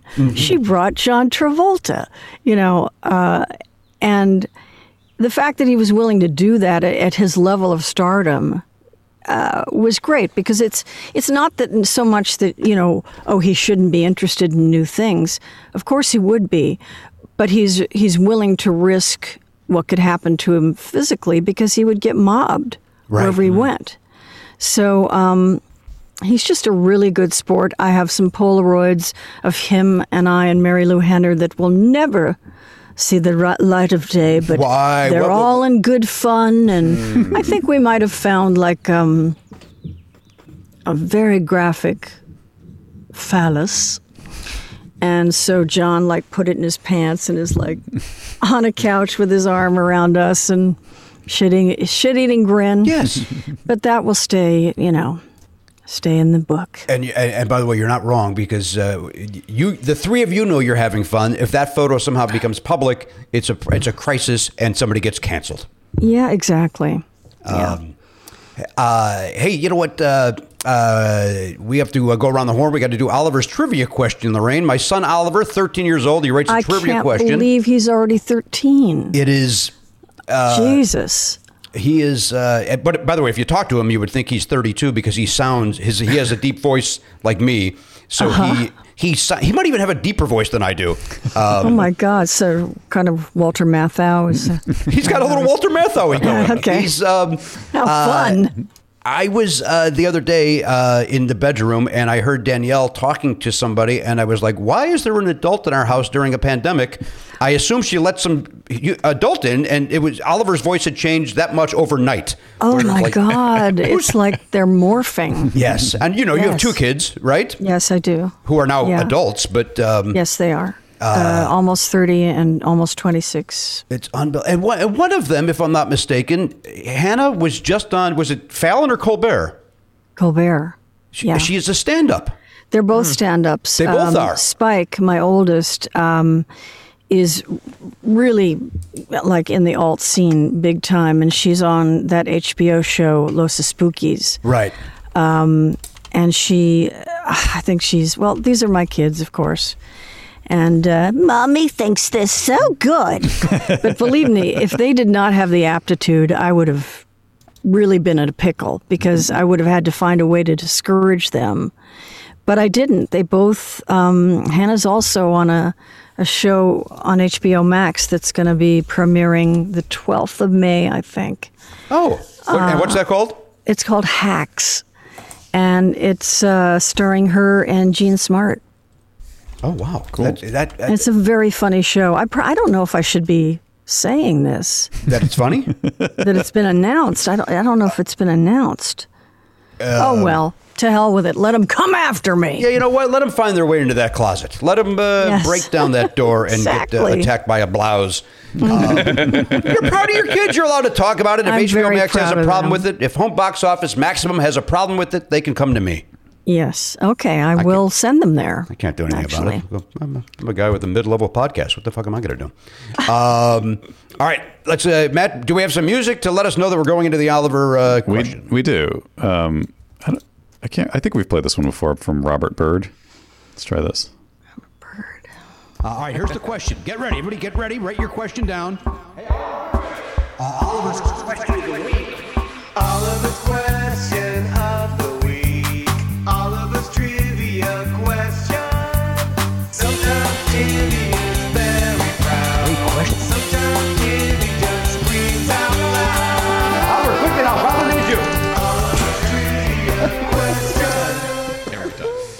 I love that. I don't know where I land on it, Laraine. To be honest with you, Wow. I don't. Uh, anybody else got some thoughts on that one? Well, I will say I liked this: I like it a lot, but but it the the, the little drops of of you talking, it just sounds it I. It's confusing because you're here and we're listening Yeah. to it. and It sounds like you're just talking on. It sounds like you're talking over it in a weird way. I guess that's what I thought. It's like, am I interrupting this? You know you weren't talking, right? You were. I, you know what? I don't. I, I talk so much, Matt. I don't know when I am or am, when I'm not. It's, uh, I annoy myself. okay. Uh, anyway, I'm kidding, of course. Thank you to. Uh, is that Bobby Bird? Is that who that was? Rob Bird. All right. Well, thank you, uh, Double B. We appreciate you uh, saying that in. I'm gonna. I, I, I gave him a. I gave a nickname and nickname. Uh, uh, all right. Here's the. Uh, so what happens uh, again, Laraine? It's it's Jeopardy style. I'm going to give you the subject, the topic. You're going to uh, write down uh, or put in your head a bet anywhere one to twenty five, and then uh, we will go around and get everybody's answer. It's uh, All it's- It's, that simple. Uh, it, what it is, Laraine, is after 15 years, we've got to come up with things to talk about for the love of God. I totally understand.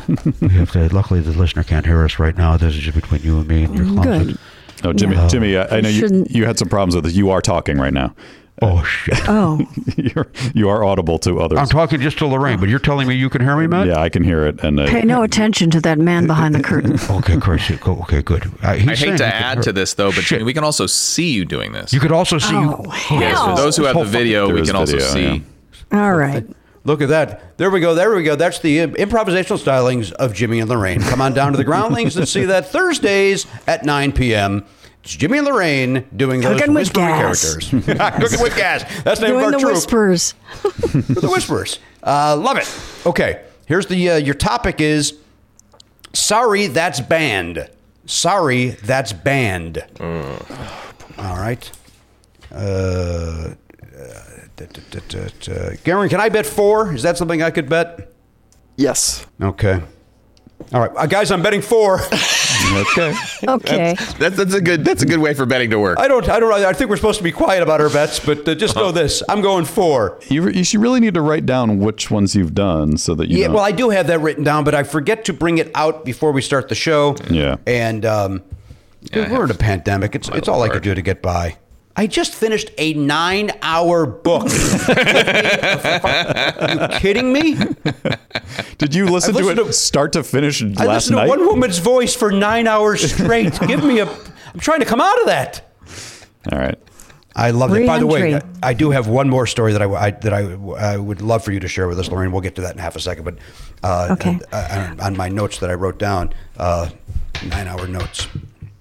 All right. So, uh, and then we, I know Jeopardy, but I'm not quite sure how this is going to work. So, Okay, I'm the going to. Re- category is what is banned. sorry, sorry, that's banned. Sorry, that's banned. Uh, you have now uh, made a bet. You have uh, written down a bet, or again, That I if you- can do the answer.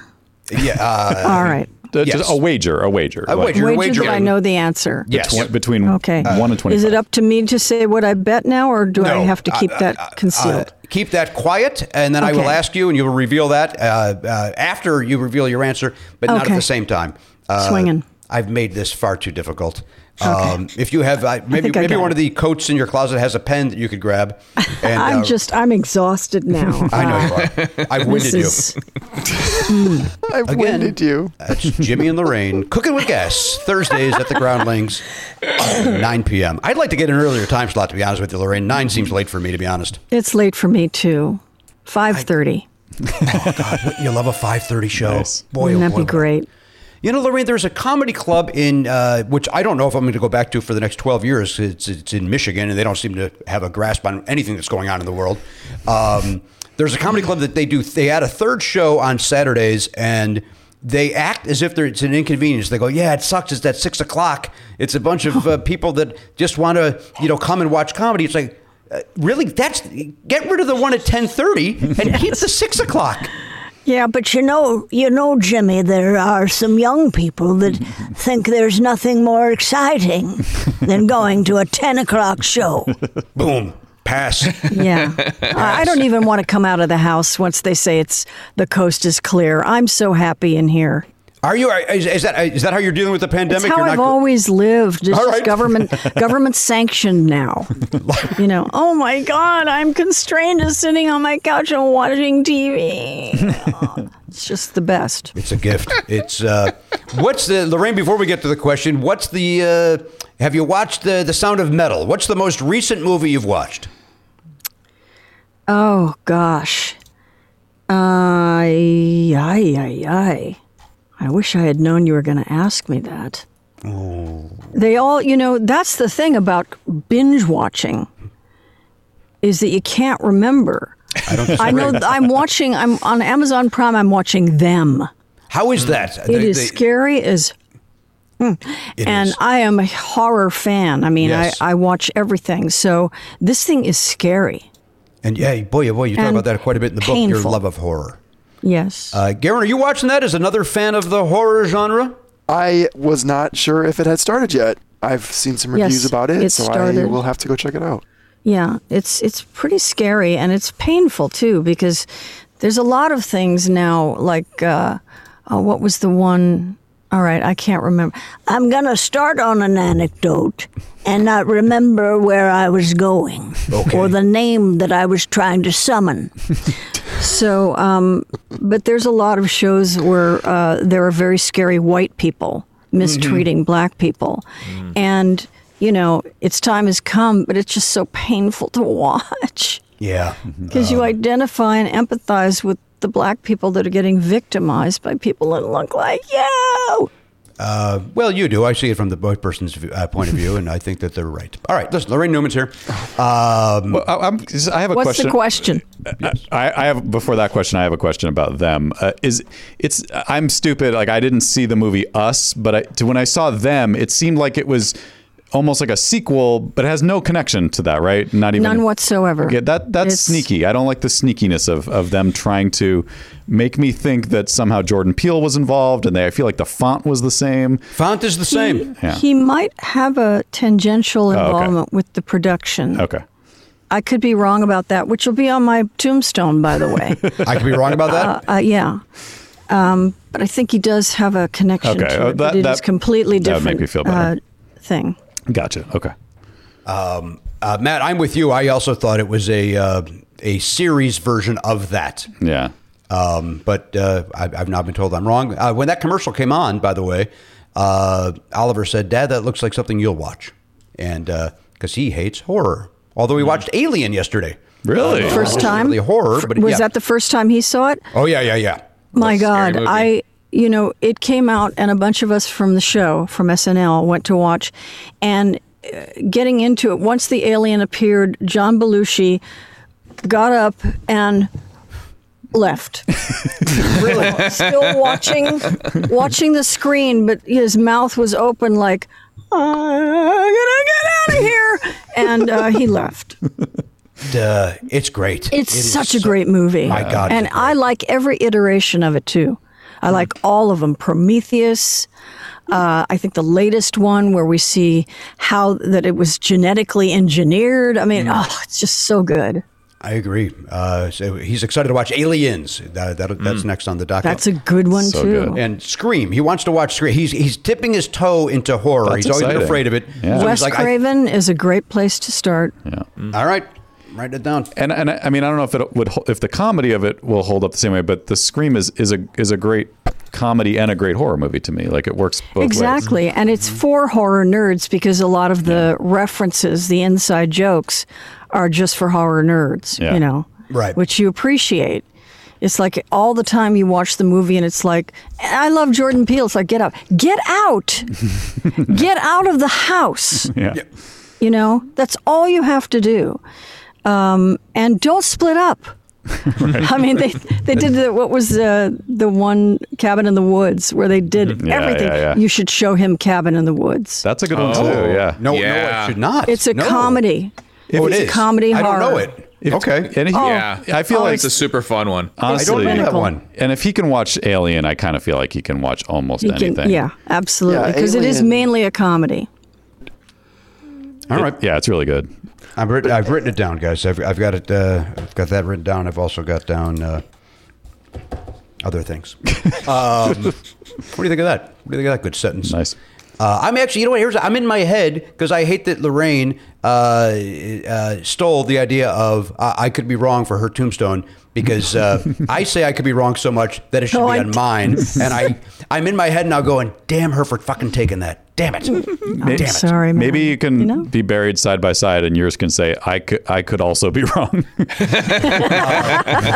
You know, after the success of our run at the Groundlings, I could see us getting buried. Uh, yeah, Could be, exactly. yeah. Well, it could be a nice uh, tomb, oh, like a big Oh, that's a good idea. tomb where many people who could be wrong be laid to rest there. Bad, yeah. They could call it Could the be- Trump tomb because the who, who's more wrong say. than Trump? Oh dear God! Sean yes. Spicer's in there. the Huckabee family takes up a wing. Mm-hmm. Oh, God. They're, they're all good people. We're all just trying to get by like anybody else. Uh, hey, that Greg Gutfeld show's looking funny. You guys seeing any clips from that? That's looking fantastic. There is something missing. There is something genetically missing. right? I swear to God. Do you remember that show Red Eye that was on Fox? Yeah, of that course. was there. It was supposed to be a comedy, and I, I was watching it the whole time, thinking, there is something missing in this person's genetic makeup. Yes. They just, yeah. Uh, they uh, I, I that here's a a, a, a true story uh, that may or may not be interesting. I was scheduled to be on Red Eye because he was having comedians on, and like a panel, like a Chelsea lately panel, he'd have comics on. And on the way driving there, I called my manager Bruce and said, "I ain't doing it." Like I had that knot in my stomach of, I don't like this guy. I don't like the network. What the fuck am I doing? How badly do I need to be on TV? How bad do I need $500? And on the way there, I was like, you know what? I, ca- I just can't do it. And Good he's like, you. okay, I get it, Jim. I get it. And they're going to be mad. But I don't give a shit if they're mad. I can't Yeah. do it. It was it was the one of one time I stood up for myself. I'm very proud of you for Thank that. you, Lorraine. Thank you. Let me show you a resume of other things I said yes to. um, I've got a resume of things I should have said. yeah, I, well, I got those. Uh, and, and and again, your listening to your book brought all those back to me. All the here's Oh my what I should have said to that casting director. Here's what It I was a should have said. catharsis, right? Uh, it really was. okay, good. That's what I, part of what I want. Well, it worked. Um, all right, here's your question. Here's your question, everybody. This again, the topic. Sorry, that's banned. Uh, this is uh, boy, this is somewhat vague. It's against the law to do what creative summer activity in oh boy, uh, Euraclia, Italy? Euraclia, Euracula, E R A C L E A. Anybody? AC. How would you pronounce that? Euraclia, It's, Italy. so it's against the law. To, against the law. It is against the law. Well, first of all, it should be against the law to name your city that because I can't say it. Yeah. It's To against the law them. to do what creative summer activity? Creative In- summer Yeah, activity. creative is uh, thrown the the, the word creative. Is that close enough? Uh, I, I think I know. all right, well, uh, uh, write it down again. Grab a grab a uh, a lipstick out of one of the many purses in that uh, closet. It's right and here, write it down. Jimmy. It's All right right. here. I don't know, Laraine. By your own admission, your memory is shit. So maybe you trying to remember this. It's this. so is- simple, though. All right. I'm, I'm writing down mine, which is also very simple. Uh, all right. Matt Belknap looks like he's still thinking. I am. I, I, think if I can can't name the think of one. This is how uncreative I am. I can't think of one creative summer activity. Well, I'm not understand that my answer is uh, completely a joke answer, oh, okay. And you know wouldn't be done in Italy for sure. Just know that. All right. Yeah, Italy. that's an Uh, now you should know this, Laraine. Matt Belknap would never give a joke answer because God forbid he'd be wrong about something. so that, Wrong that he assumes it's a joke. yeah. Uh oh. Um, all right, uh, G- uh, Gary, Matt, are you in? No, I'm not in. You're still thinking. All right, Yes. let's. Uh, uh, uh, you know what? Why don't we take that break? Why don't we That's take a a, break idea. right here? Perfect place to take a break. Yep. Laraine, you okay on time? You all right? You got Sure, another I'm five, ten fine. minutes? Yes. Uh, all right, we'll take a break. We'll be back. More Laraine Newman.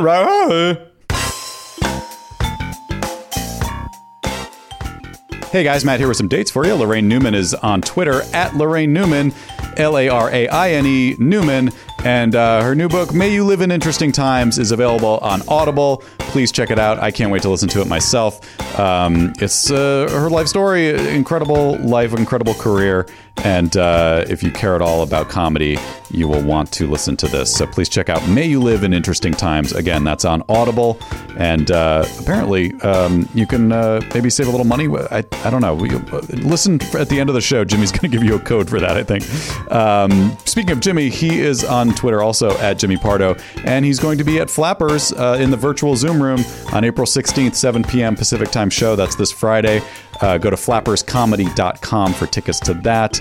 Uh, again, you can uh, join from anywhere in the world and uh, request a bit, perhaps, or be a part of some crowd work in the Zoom room. So go to flapperscomedy.com for that. Don't forget to subscribe to our YouTube channel, youtube.com slash never not funny. And for all other things never not funny, go to nevernotfunny.com. You can still, at, at any time, you can subscribe to our platinum uh, uh, service that gives you two extra episodes every week, plus video of every episode and more perks at different levels. So go to nevernotfunny.com and enjoy.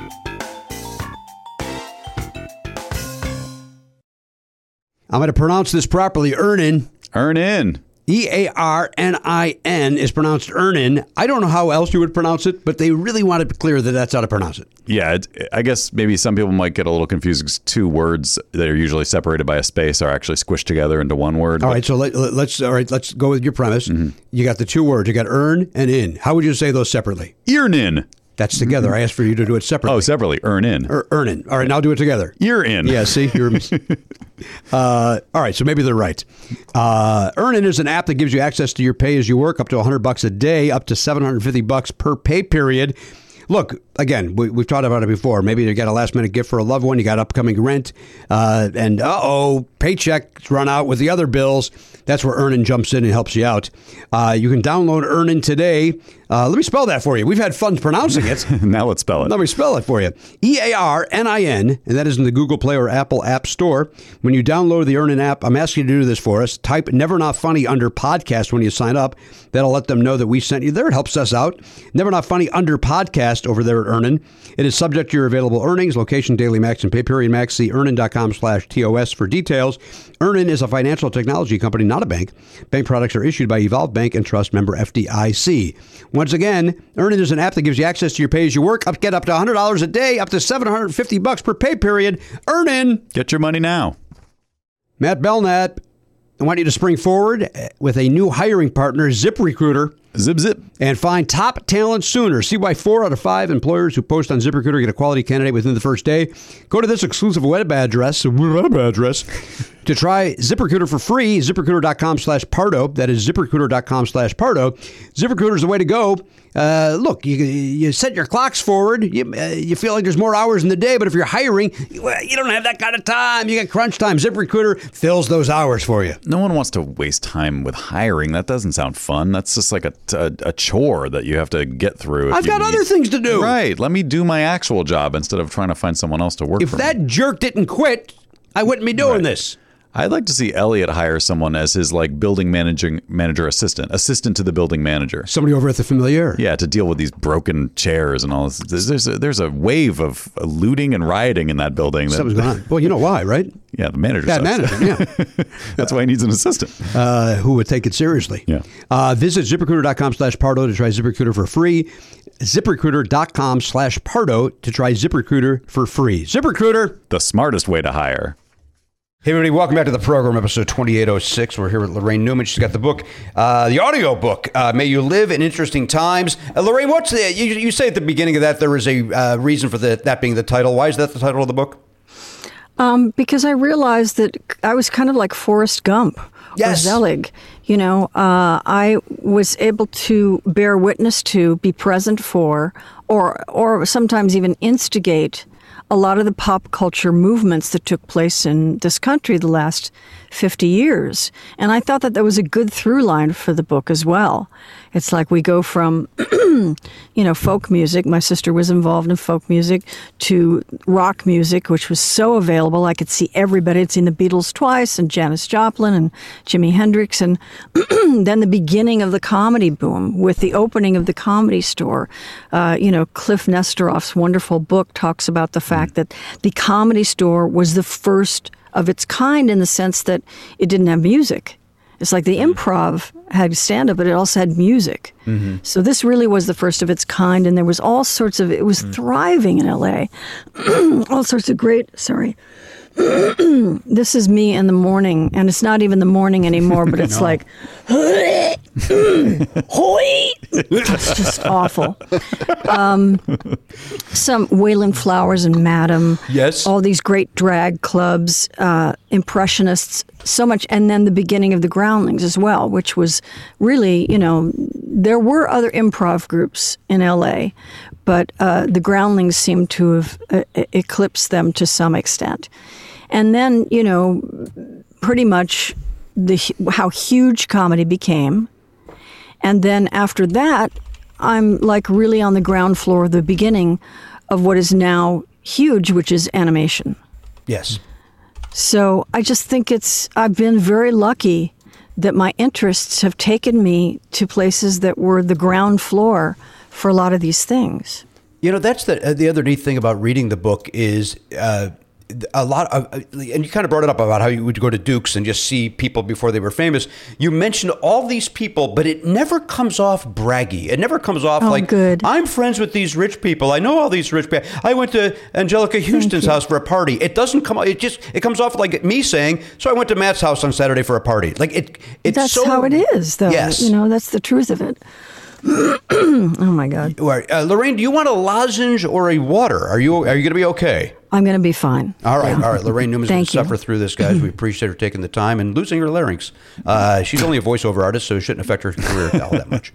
No sweat. Um, what? Um, uh, uh, you mentioned a woman in your book named Liz Welch, and you asked her because she's very beautiful, and you say to her, uh, she's from Texas, and you say to her, uh, "Everybody I've ever met from Texas is beautiful," and she said. She said, Well, you haven't met Lula Mae Garrett. uh, it The was fucking just. name is perfect. Everything. Well, I about made it that- up because I couldn't remember Oh, the damn, actual it doesn't name. matter. It's still fucking great. Yes.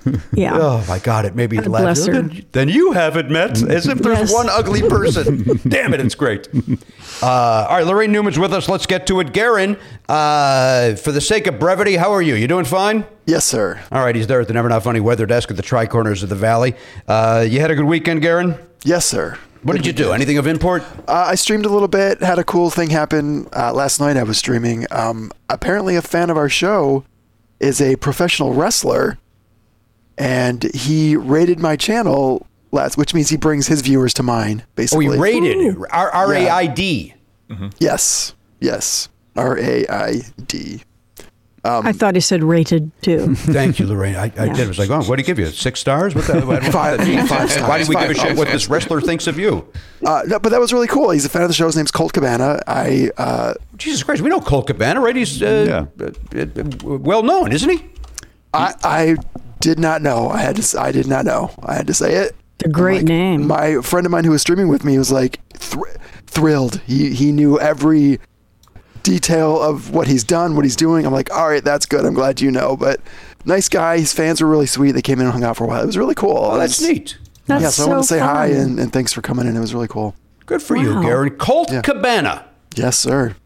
Right? I don't know anything about wrestling, but I've heard that name. Is it because It's his a beverage also. They're, uh, delicious. It's, uh, it's a follow up to the 45? Mm-hmm. The malt liquor? He's That's a, right. He's been a comedy fan. He used to be on AST. I think uh, you maybe you remember him from from those days.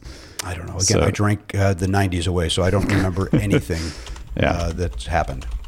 Uh, which is why you have not enjoyed my memoir, because I don't have Bill Murray to remind me of things. okay. How about that? I don't have Jane Curtin on speed dial to tell me what I did in January of 77. um, Garen, do you have an answer? I do have the, an answer. I don't know Oh, how. again, the question, just as a reminder, if you're uh, somehow joining in the middle of a podcast, is uh, the subject was sorry that's banned. The question: It's against the law to do what creative summer activity in a small town in Italy? So my answer is draw on the sidewalk with chalk. Chalk drawing on the sidewalk. No hopscotch is what you're suggesting. Pretty much, yeah. Anything that got that chalk, they don't like chalk on their sidewalks. They're pristine sidewalks, and Don't you have to it- answer it in the form of a question?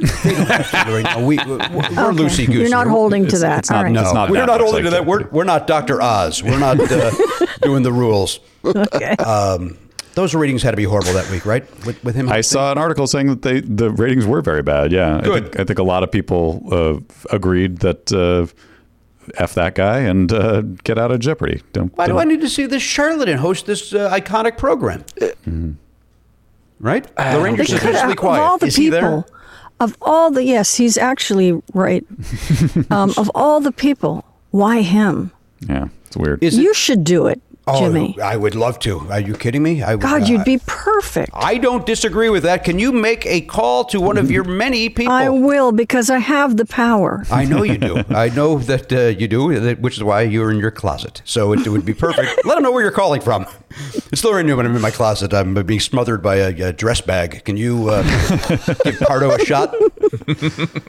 Uh, poor LeVar Burton is literally begging on Twitter to host. and he'd be And he'd be perfect. Oh, he'd be great He's too. perfect. Great. He's got the history of like education, but also entertainment. Yep. He's Right. a good host. Yes. He ticks many, many boxes that Yep. are necessary in 2021, in addition to being qualified. Yes. Lightly And- graying. Oh, Yes. a nice human and being. pleasant. You can tell he's a good guy. Yes. Yeah. But by all means, let's get the snake oil salesman to. Uh, Well, I don't. Were they? Were those? Because there were a bunch of people who guest hosted. Was that? Was that really considered an audition, or were they just kind of like? I, is Doctor Oz going to leave? He's not going to leave his show to host Jeopardy. I don't think he. I don't think he was an audition. I think he was uh, some stunt casting in the hopes Yeah. of getting ratings. Right. And it backfired, and that's great. Yeah, but but I think Well, think the maybe, network won't, won't admit they made a mistake. It'll be like, you know, Yeah. we knew it was an experiment. Yeah. Right. There's- Thumbs down, jerks. Uh, all right, Garen, chalk is what you say. Let's check in with the lazy skeptic. He's there in Palms, California. Elliot, how are you? I'm doing all right. How are you doing? I'm getting by like anybody else. Good. right? Uh, Yeah. You, uh, I, I forget. You had the. Uh, you, you- you did not have that bad of a reaction to the. Uh, you had about eight hours of bad reaction to the. Uh, to the well, no, it was J&J. more more like twice, like like almost two days. But the the the reaction was, uh, I describe it if you had a cold, but you didn't have the worst parts of the cold. So Ooh, I was tired. I was uh, I felt like a little bit like, like I was drunk a bit because I was a little uh, you know tipsy and lightheaded. Um, but I didn't have sinus things. I didn't have you know chest anything when you normally have a cold. Like to me, that's the worst part is the coughing and the sneezing and the and all that stuff. I didn't have any of that. What about Laraine's I- coughing right now? Do you think she has COVID? You're not I've had doctor. my shots by a cracky. Did you get both of them, Laraine, or, or yes, one? I've had both. I'm 69. Pardon? up top. How? oh, you're 69. Yes, up you're, you're not 69 years old. Wow. Yeah. Your book said you were 68, so I don't believe you. And it took a month to write it. I, I also I, I also love at the end. Yes, Laraine, I'm a, you're a 68 year old badass. God damn it, so wonderful. Thank you. Uh, uh, all right, Elliot, give me an answer here. So I was trying to think of something summary and creative. I don't know why this would be illegal. Building a sandcastle. Building a sandcastle. You can't. Well, you know what? It's creative and it's a That's a summer activity. answer. Yep. So two out of three, I guess. That's ah, the, meatloaf, huh? That's all I ever want. I, all I ever want to do is think of an answer that fits the parameters of the question, and I I have not done it this week. Oh, what'd you go with? I know you guys stalled. You stalled for me. You took a break. Everything that happened. I did everything in my power to help. It couldn't have been Being a friend, being a good friend to you. Couldn't have- couldn't have uh, bent over backwards more to to give me the chance to come up with something. But all I came up with, this is I think this is creative. Um, fireworks. I think you know what, uh, uh, little Katy Perry. Sure, I think it's, maybe it's that you can't listen to Katy Perry. Yeah. Sky no, Art. Yeah. Yeah. I went to high school at Sky Art. A great guy. You did, yeah. Oh my God, you'd love him. I did Sky King, too. Or Bat Masterson. Did you go to school with Bat Masterson? I did not. I'm not 98 years old, but Okay. uh, I appreciate you asking. I know we're supposed to yes and in improv, but uh, uh, I, I, I can't And yes it and. wasn't even worth that. what I said, really. You're just being chivalrous. I, uh, speaking of being chivalrous, uh, I just took a sip of drink, hoping uh, it would make uh, Laraine stop coughing. Oh, I'm sorry. Is it that bad? No, I'm kidding. I'm fucking around. I don't. Okay. I'm kidding. Uh, Laraine, what is your guess on this thing for five? Again, five dollars coming your way. Okay. Um, summer activity that's created I thought of camp activities, Yes. and um, it's make a lariat. You know, one of those country western ties, because Italy is big on those. They love the bolo. Yeah, they love the bolo. So it's make a lariat or a bolo. That's that's against the Not a- law. Okay. That It's one. banned. Lariats are banned. Uh, I've written it down. I don't know if it's uh, I, I, my answer. Uh, balloon fight. You can't have a balloon. You know, a Water balloon, balloon? fight. Oh, water interesting. balloon. Yeah. yeah that's a good sure. answer. Yeah, water balloon, or just a regular balloon. You can't just uh, go after somebody and give them static electricity. So, Uh, so Jimmy, I, I thought of another answer that seems like a joke answer, but I just want to say it before you before you give the actual answer. Yes. Have sex. Do you That's a creative It's activity. Creative. It's creative. Yeah. And but is it is it seasonal? I don't know. I'm not from Italy. okay. Uh, the great Brian Kiley joke. Uh, no, my birthday's in July. Um, there's a setup. We could all imagine what that was. Uh, all right, here's your answer. Let's see if anybody got it right. The answer is holy shit, somebody's right. Somebody is right. Sandcastles. Sandcastle. Wow. What? How? co- wow. Wow. Uh, here's his uh, uh, uh, follow uh, follow up. I searched and searched, but I could not find a reason why it is banned. Maybe it's because Italy's frisbee players won't feel bad when they knock them over. Uh, Italy actually does have a frisbee team, so there's something. Okay. So there's uh, so all right, Elliot. Uh, congratulations uh, for winning. I want to say what the ninth week in a row. I have, I have, I think I've taken over from. Uh, I'm also uh, joining Oliver in uh, my voice changing. I've taken over from Matt in uh, in in victories And, this. yeah, and the uh, in the the run of uh, of victory. Yeah, you're you're That's impressive. got quite a It is- streak. He's, he's a smart guy. Ask him about the banjo. He'll go on at length about it, uh, whether you want to hear about it or not, Laraine. Wow. Uh, d- don't you know? I, I don't want you to, to to lose control of yourself, but he does know about the the other key, the further up the neck. You, you That know, little one that's on the neck. yeah, Yeah, that Nobody knows why it's there. Yeah. Oh, nobody knows. He doesn't know why, but he does know that it exists. Does it serve as a capo? I mean, what's the deal? I, would always I would have assumed that it's a uh, it's like a, a sympathetic uh, drone string. It's a sympathetic string. It's like a phantom leg. I Yes. Yeah. I am now going to ask you to change the sign behind your head to the sympathetic drone. Yes, please. Begging you. Uh, Laraine, doesn't your sister play the banjo? Doesn't She Tracy does, play the banjo? yeah, she does. There's, she's, uh, I think she plays Cripple Creek on some YouTube thing that she didn't even put up, and it has over two million hits. Yes, yes, Jack yes. Wow. White, Jack White of the White Stripes, was talking about it. I think on his podcast or something like on his website. Uh, yeah, she's awesome. and she had just taught herself that that week that it was recorded. She's not a, really a banjo player. Is that the one? Where, it, is that the one from when she was young? It, is- it, it, it's in black she and had white. her own show. yeah. on PBS. Yeah, and it's yeah when she was uh, she was young and Jewy. I When did we a were uh, radio show Jewy. once. Uh, I brought Oliver with me, and Tracy was uh, the guest. And Oh. uh, I did not put two and two together that it was Tracy Newman, even though they said her name. And uh, we're here with Tracy Newman and Jimmy Pardo. And uh, then it, she said something where it clicked. Holy shit! It's Tracy Newman. And she was so kind to Oliver. She gave him a bunch of uh, the children's records. Uh, the albums that she made, and she could not have been kinder to him. She was a, an asshole to me, but she could not have been kinder to my That sounds son. like her. Yeah. Yeah. It was, uh, I admittedly, Laraine, I got a little starstruck, eh, which I very rarely do.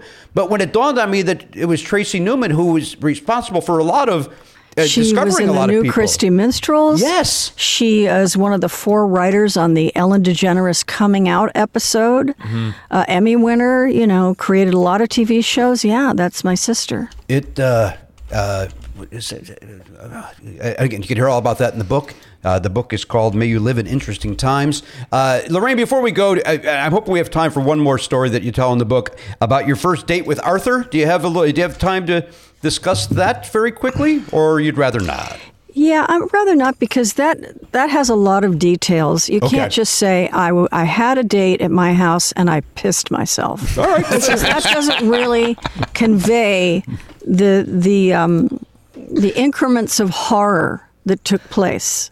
It, uh, it uh, here's the thing. It happens at about hour two of the book, maybe hour three of the book. Uh, so uh, listen that long into the book so you can hear this story of uh, uh, Laraine's first date with a guy named Arthur because it's fantastic. It is. And you know, I mean, there's also the story with Prince. yes, there was and also that after one. SNL. You know, I find bodily functions very amusing.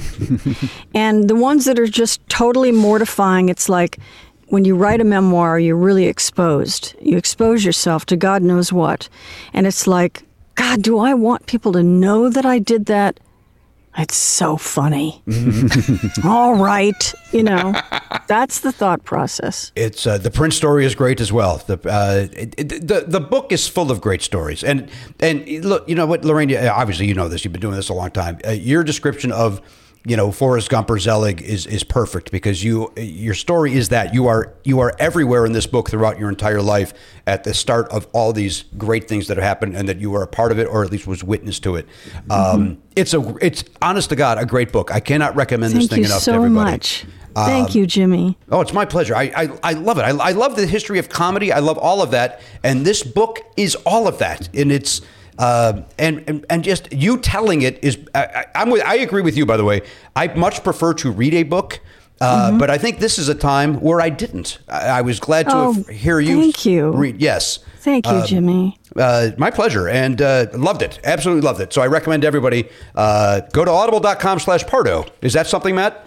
Do we have a, Uh, we- do we have a- we have a? Probably not since 2009, but uh, I know. Remember, they used to advertise. they did. that. They Audible did used to advertise way back when. Yeah. Give it a try. Put in promo Is code that a Pardo. See if that gets you something. I'm going to remember that every time I talk out my ass. Is that a thing? Is that a thing? Wait a minute, My Jimmy. pleasure. Maybe that could be Wait. your tombstone, so you don't have to steal Or- Laraine. Maybe I could do a swap. Maybe I could. Uh, maybe. Oh, you want to trade? Oh, come on. Yeah. Let her. Let I her have wrong. her. Let her have her Damn thing. it! But I could be wrong. As me. That's me. well, you know what? I, I would settle for. I was. She was always the last to know, okay. and you could have. Um, I could be wrong. Like, all right, you know what? Listen, we're not going to be buried anywhere near each other or at all. So uh, I know. uh, we could both do it, and nobody's going to go, "Hey, I thought I saw that on another gravestone." So it, we're going to be all right. They're connected. Jimmy, why is Jimmy Pardo in the Jewish cemetery? Uh, he's wandering around aimlessly. That's what he's doing. yes, exactly. Uh, Laraine Newman's been our guest. Uh, again, the book is called uh, "May You Live in Interesting Times." It is wonderful. Uh, it, it, it, the whole career, childhood, SNL, uh, movies, the voiceover uh, career, which is what she's doing now, talking about her kids. It is it is absolutely fantastic. So take the time to. Uh, download it, stream it, whatever you do over there at Audible, uh, and take advantage of it. It is, uh, as a reminder, it is nine hours long. Yes. Well, don't ever let anybody say Newman doesn't give you your money's worth. No, certainly did. Uh, and uh, and again, audible.com slash Pardo if you want to uh, save money on that uh, money's worth.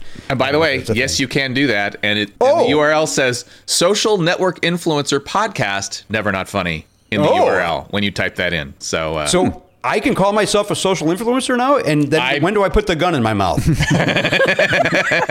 uh, I, I'm not sure what the standard on that is for, for influencers, but I'm sure Do you there know will how be many one. subscribers you have? oh, sure, of course. But uh, we don't uh, reveal that publicly, Laraine. Well, if it's over like 30,000, you're Yes. an influencer. Oh, Hey. I guess I am. Okay. There you go. It constitutes an influencer, yes. All right. Well, then I, th- I didn't know it was 30K. I'm in. All right. It's me and Jared Paul. Is that his name? Uh, get that right? Jake Paul. No.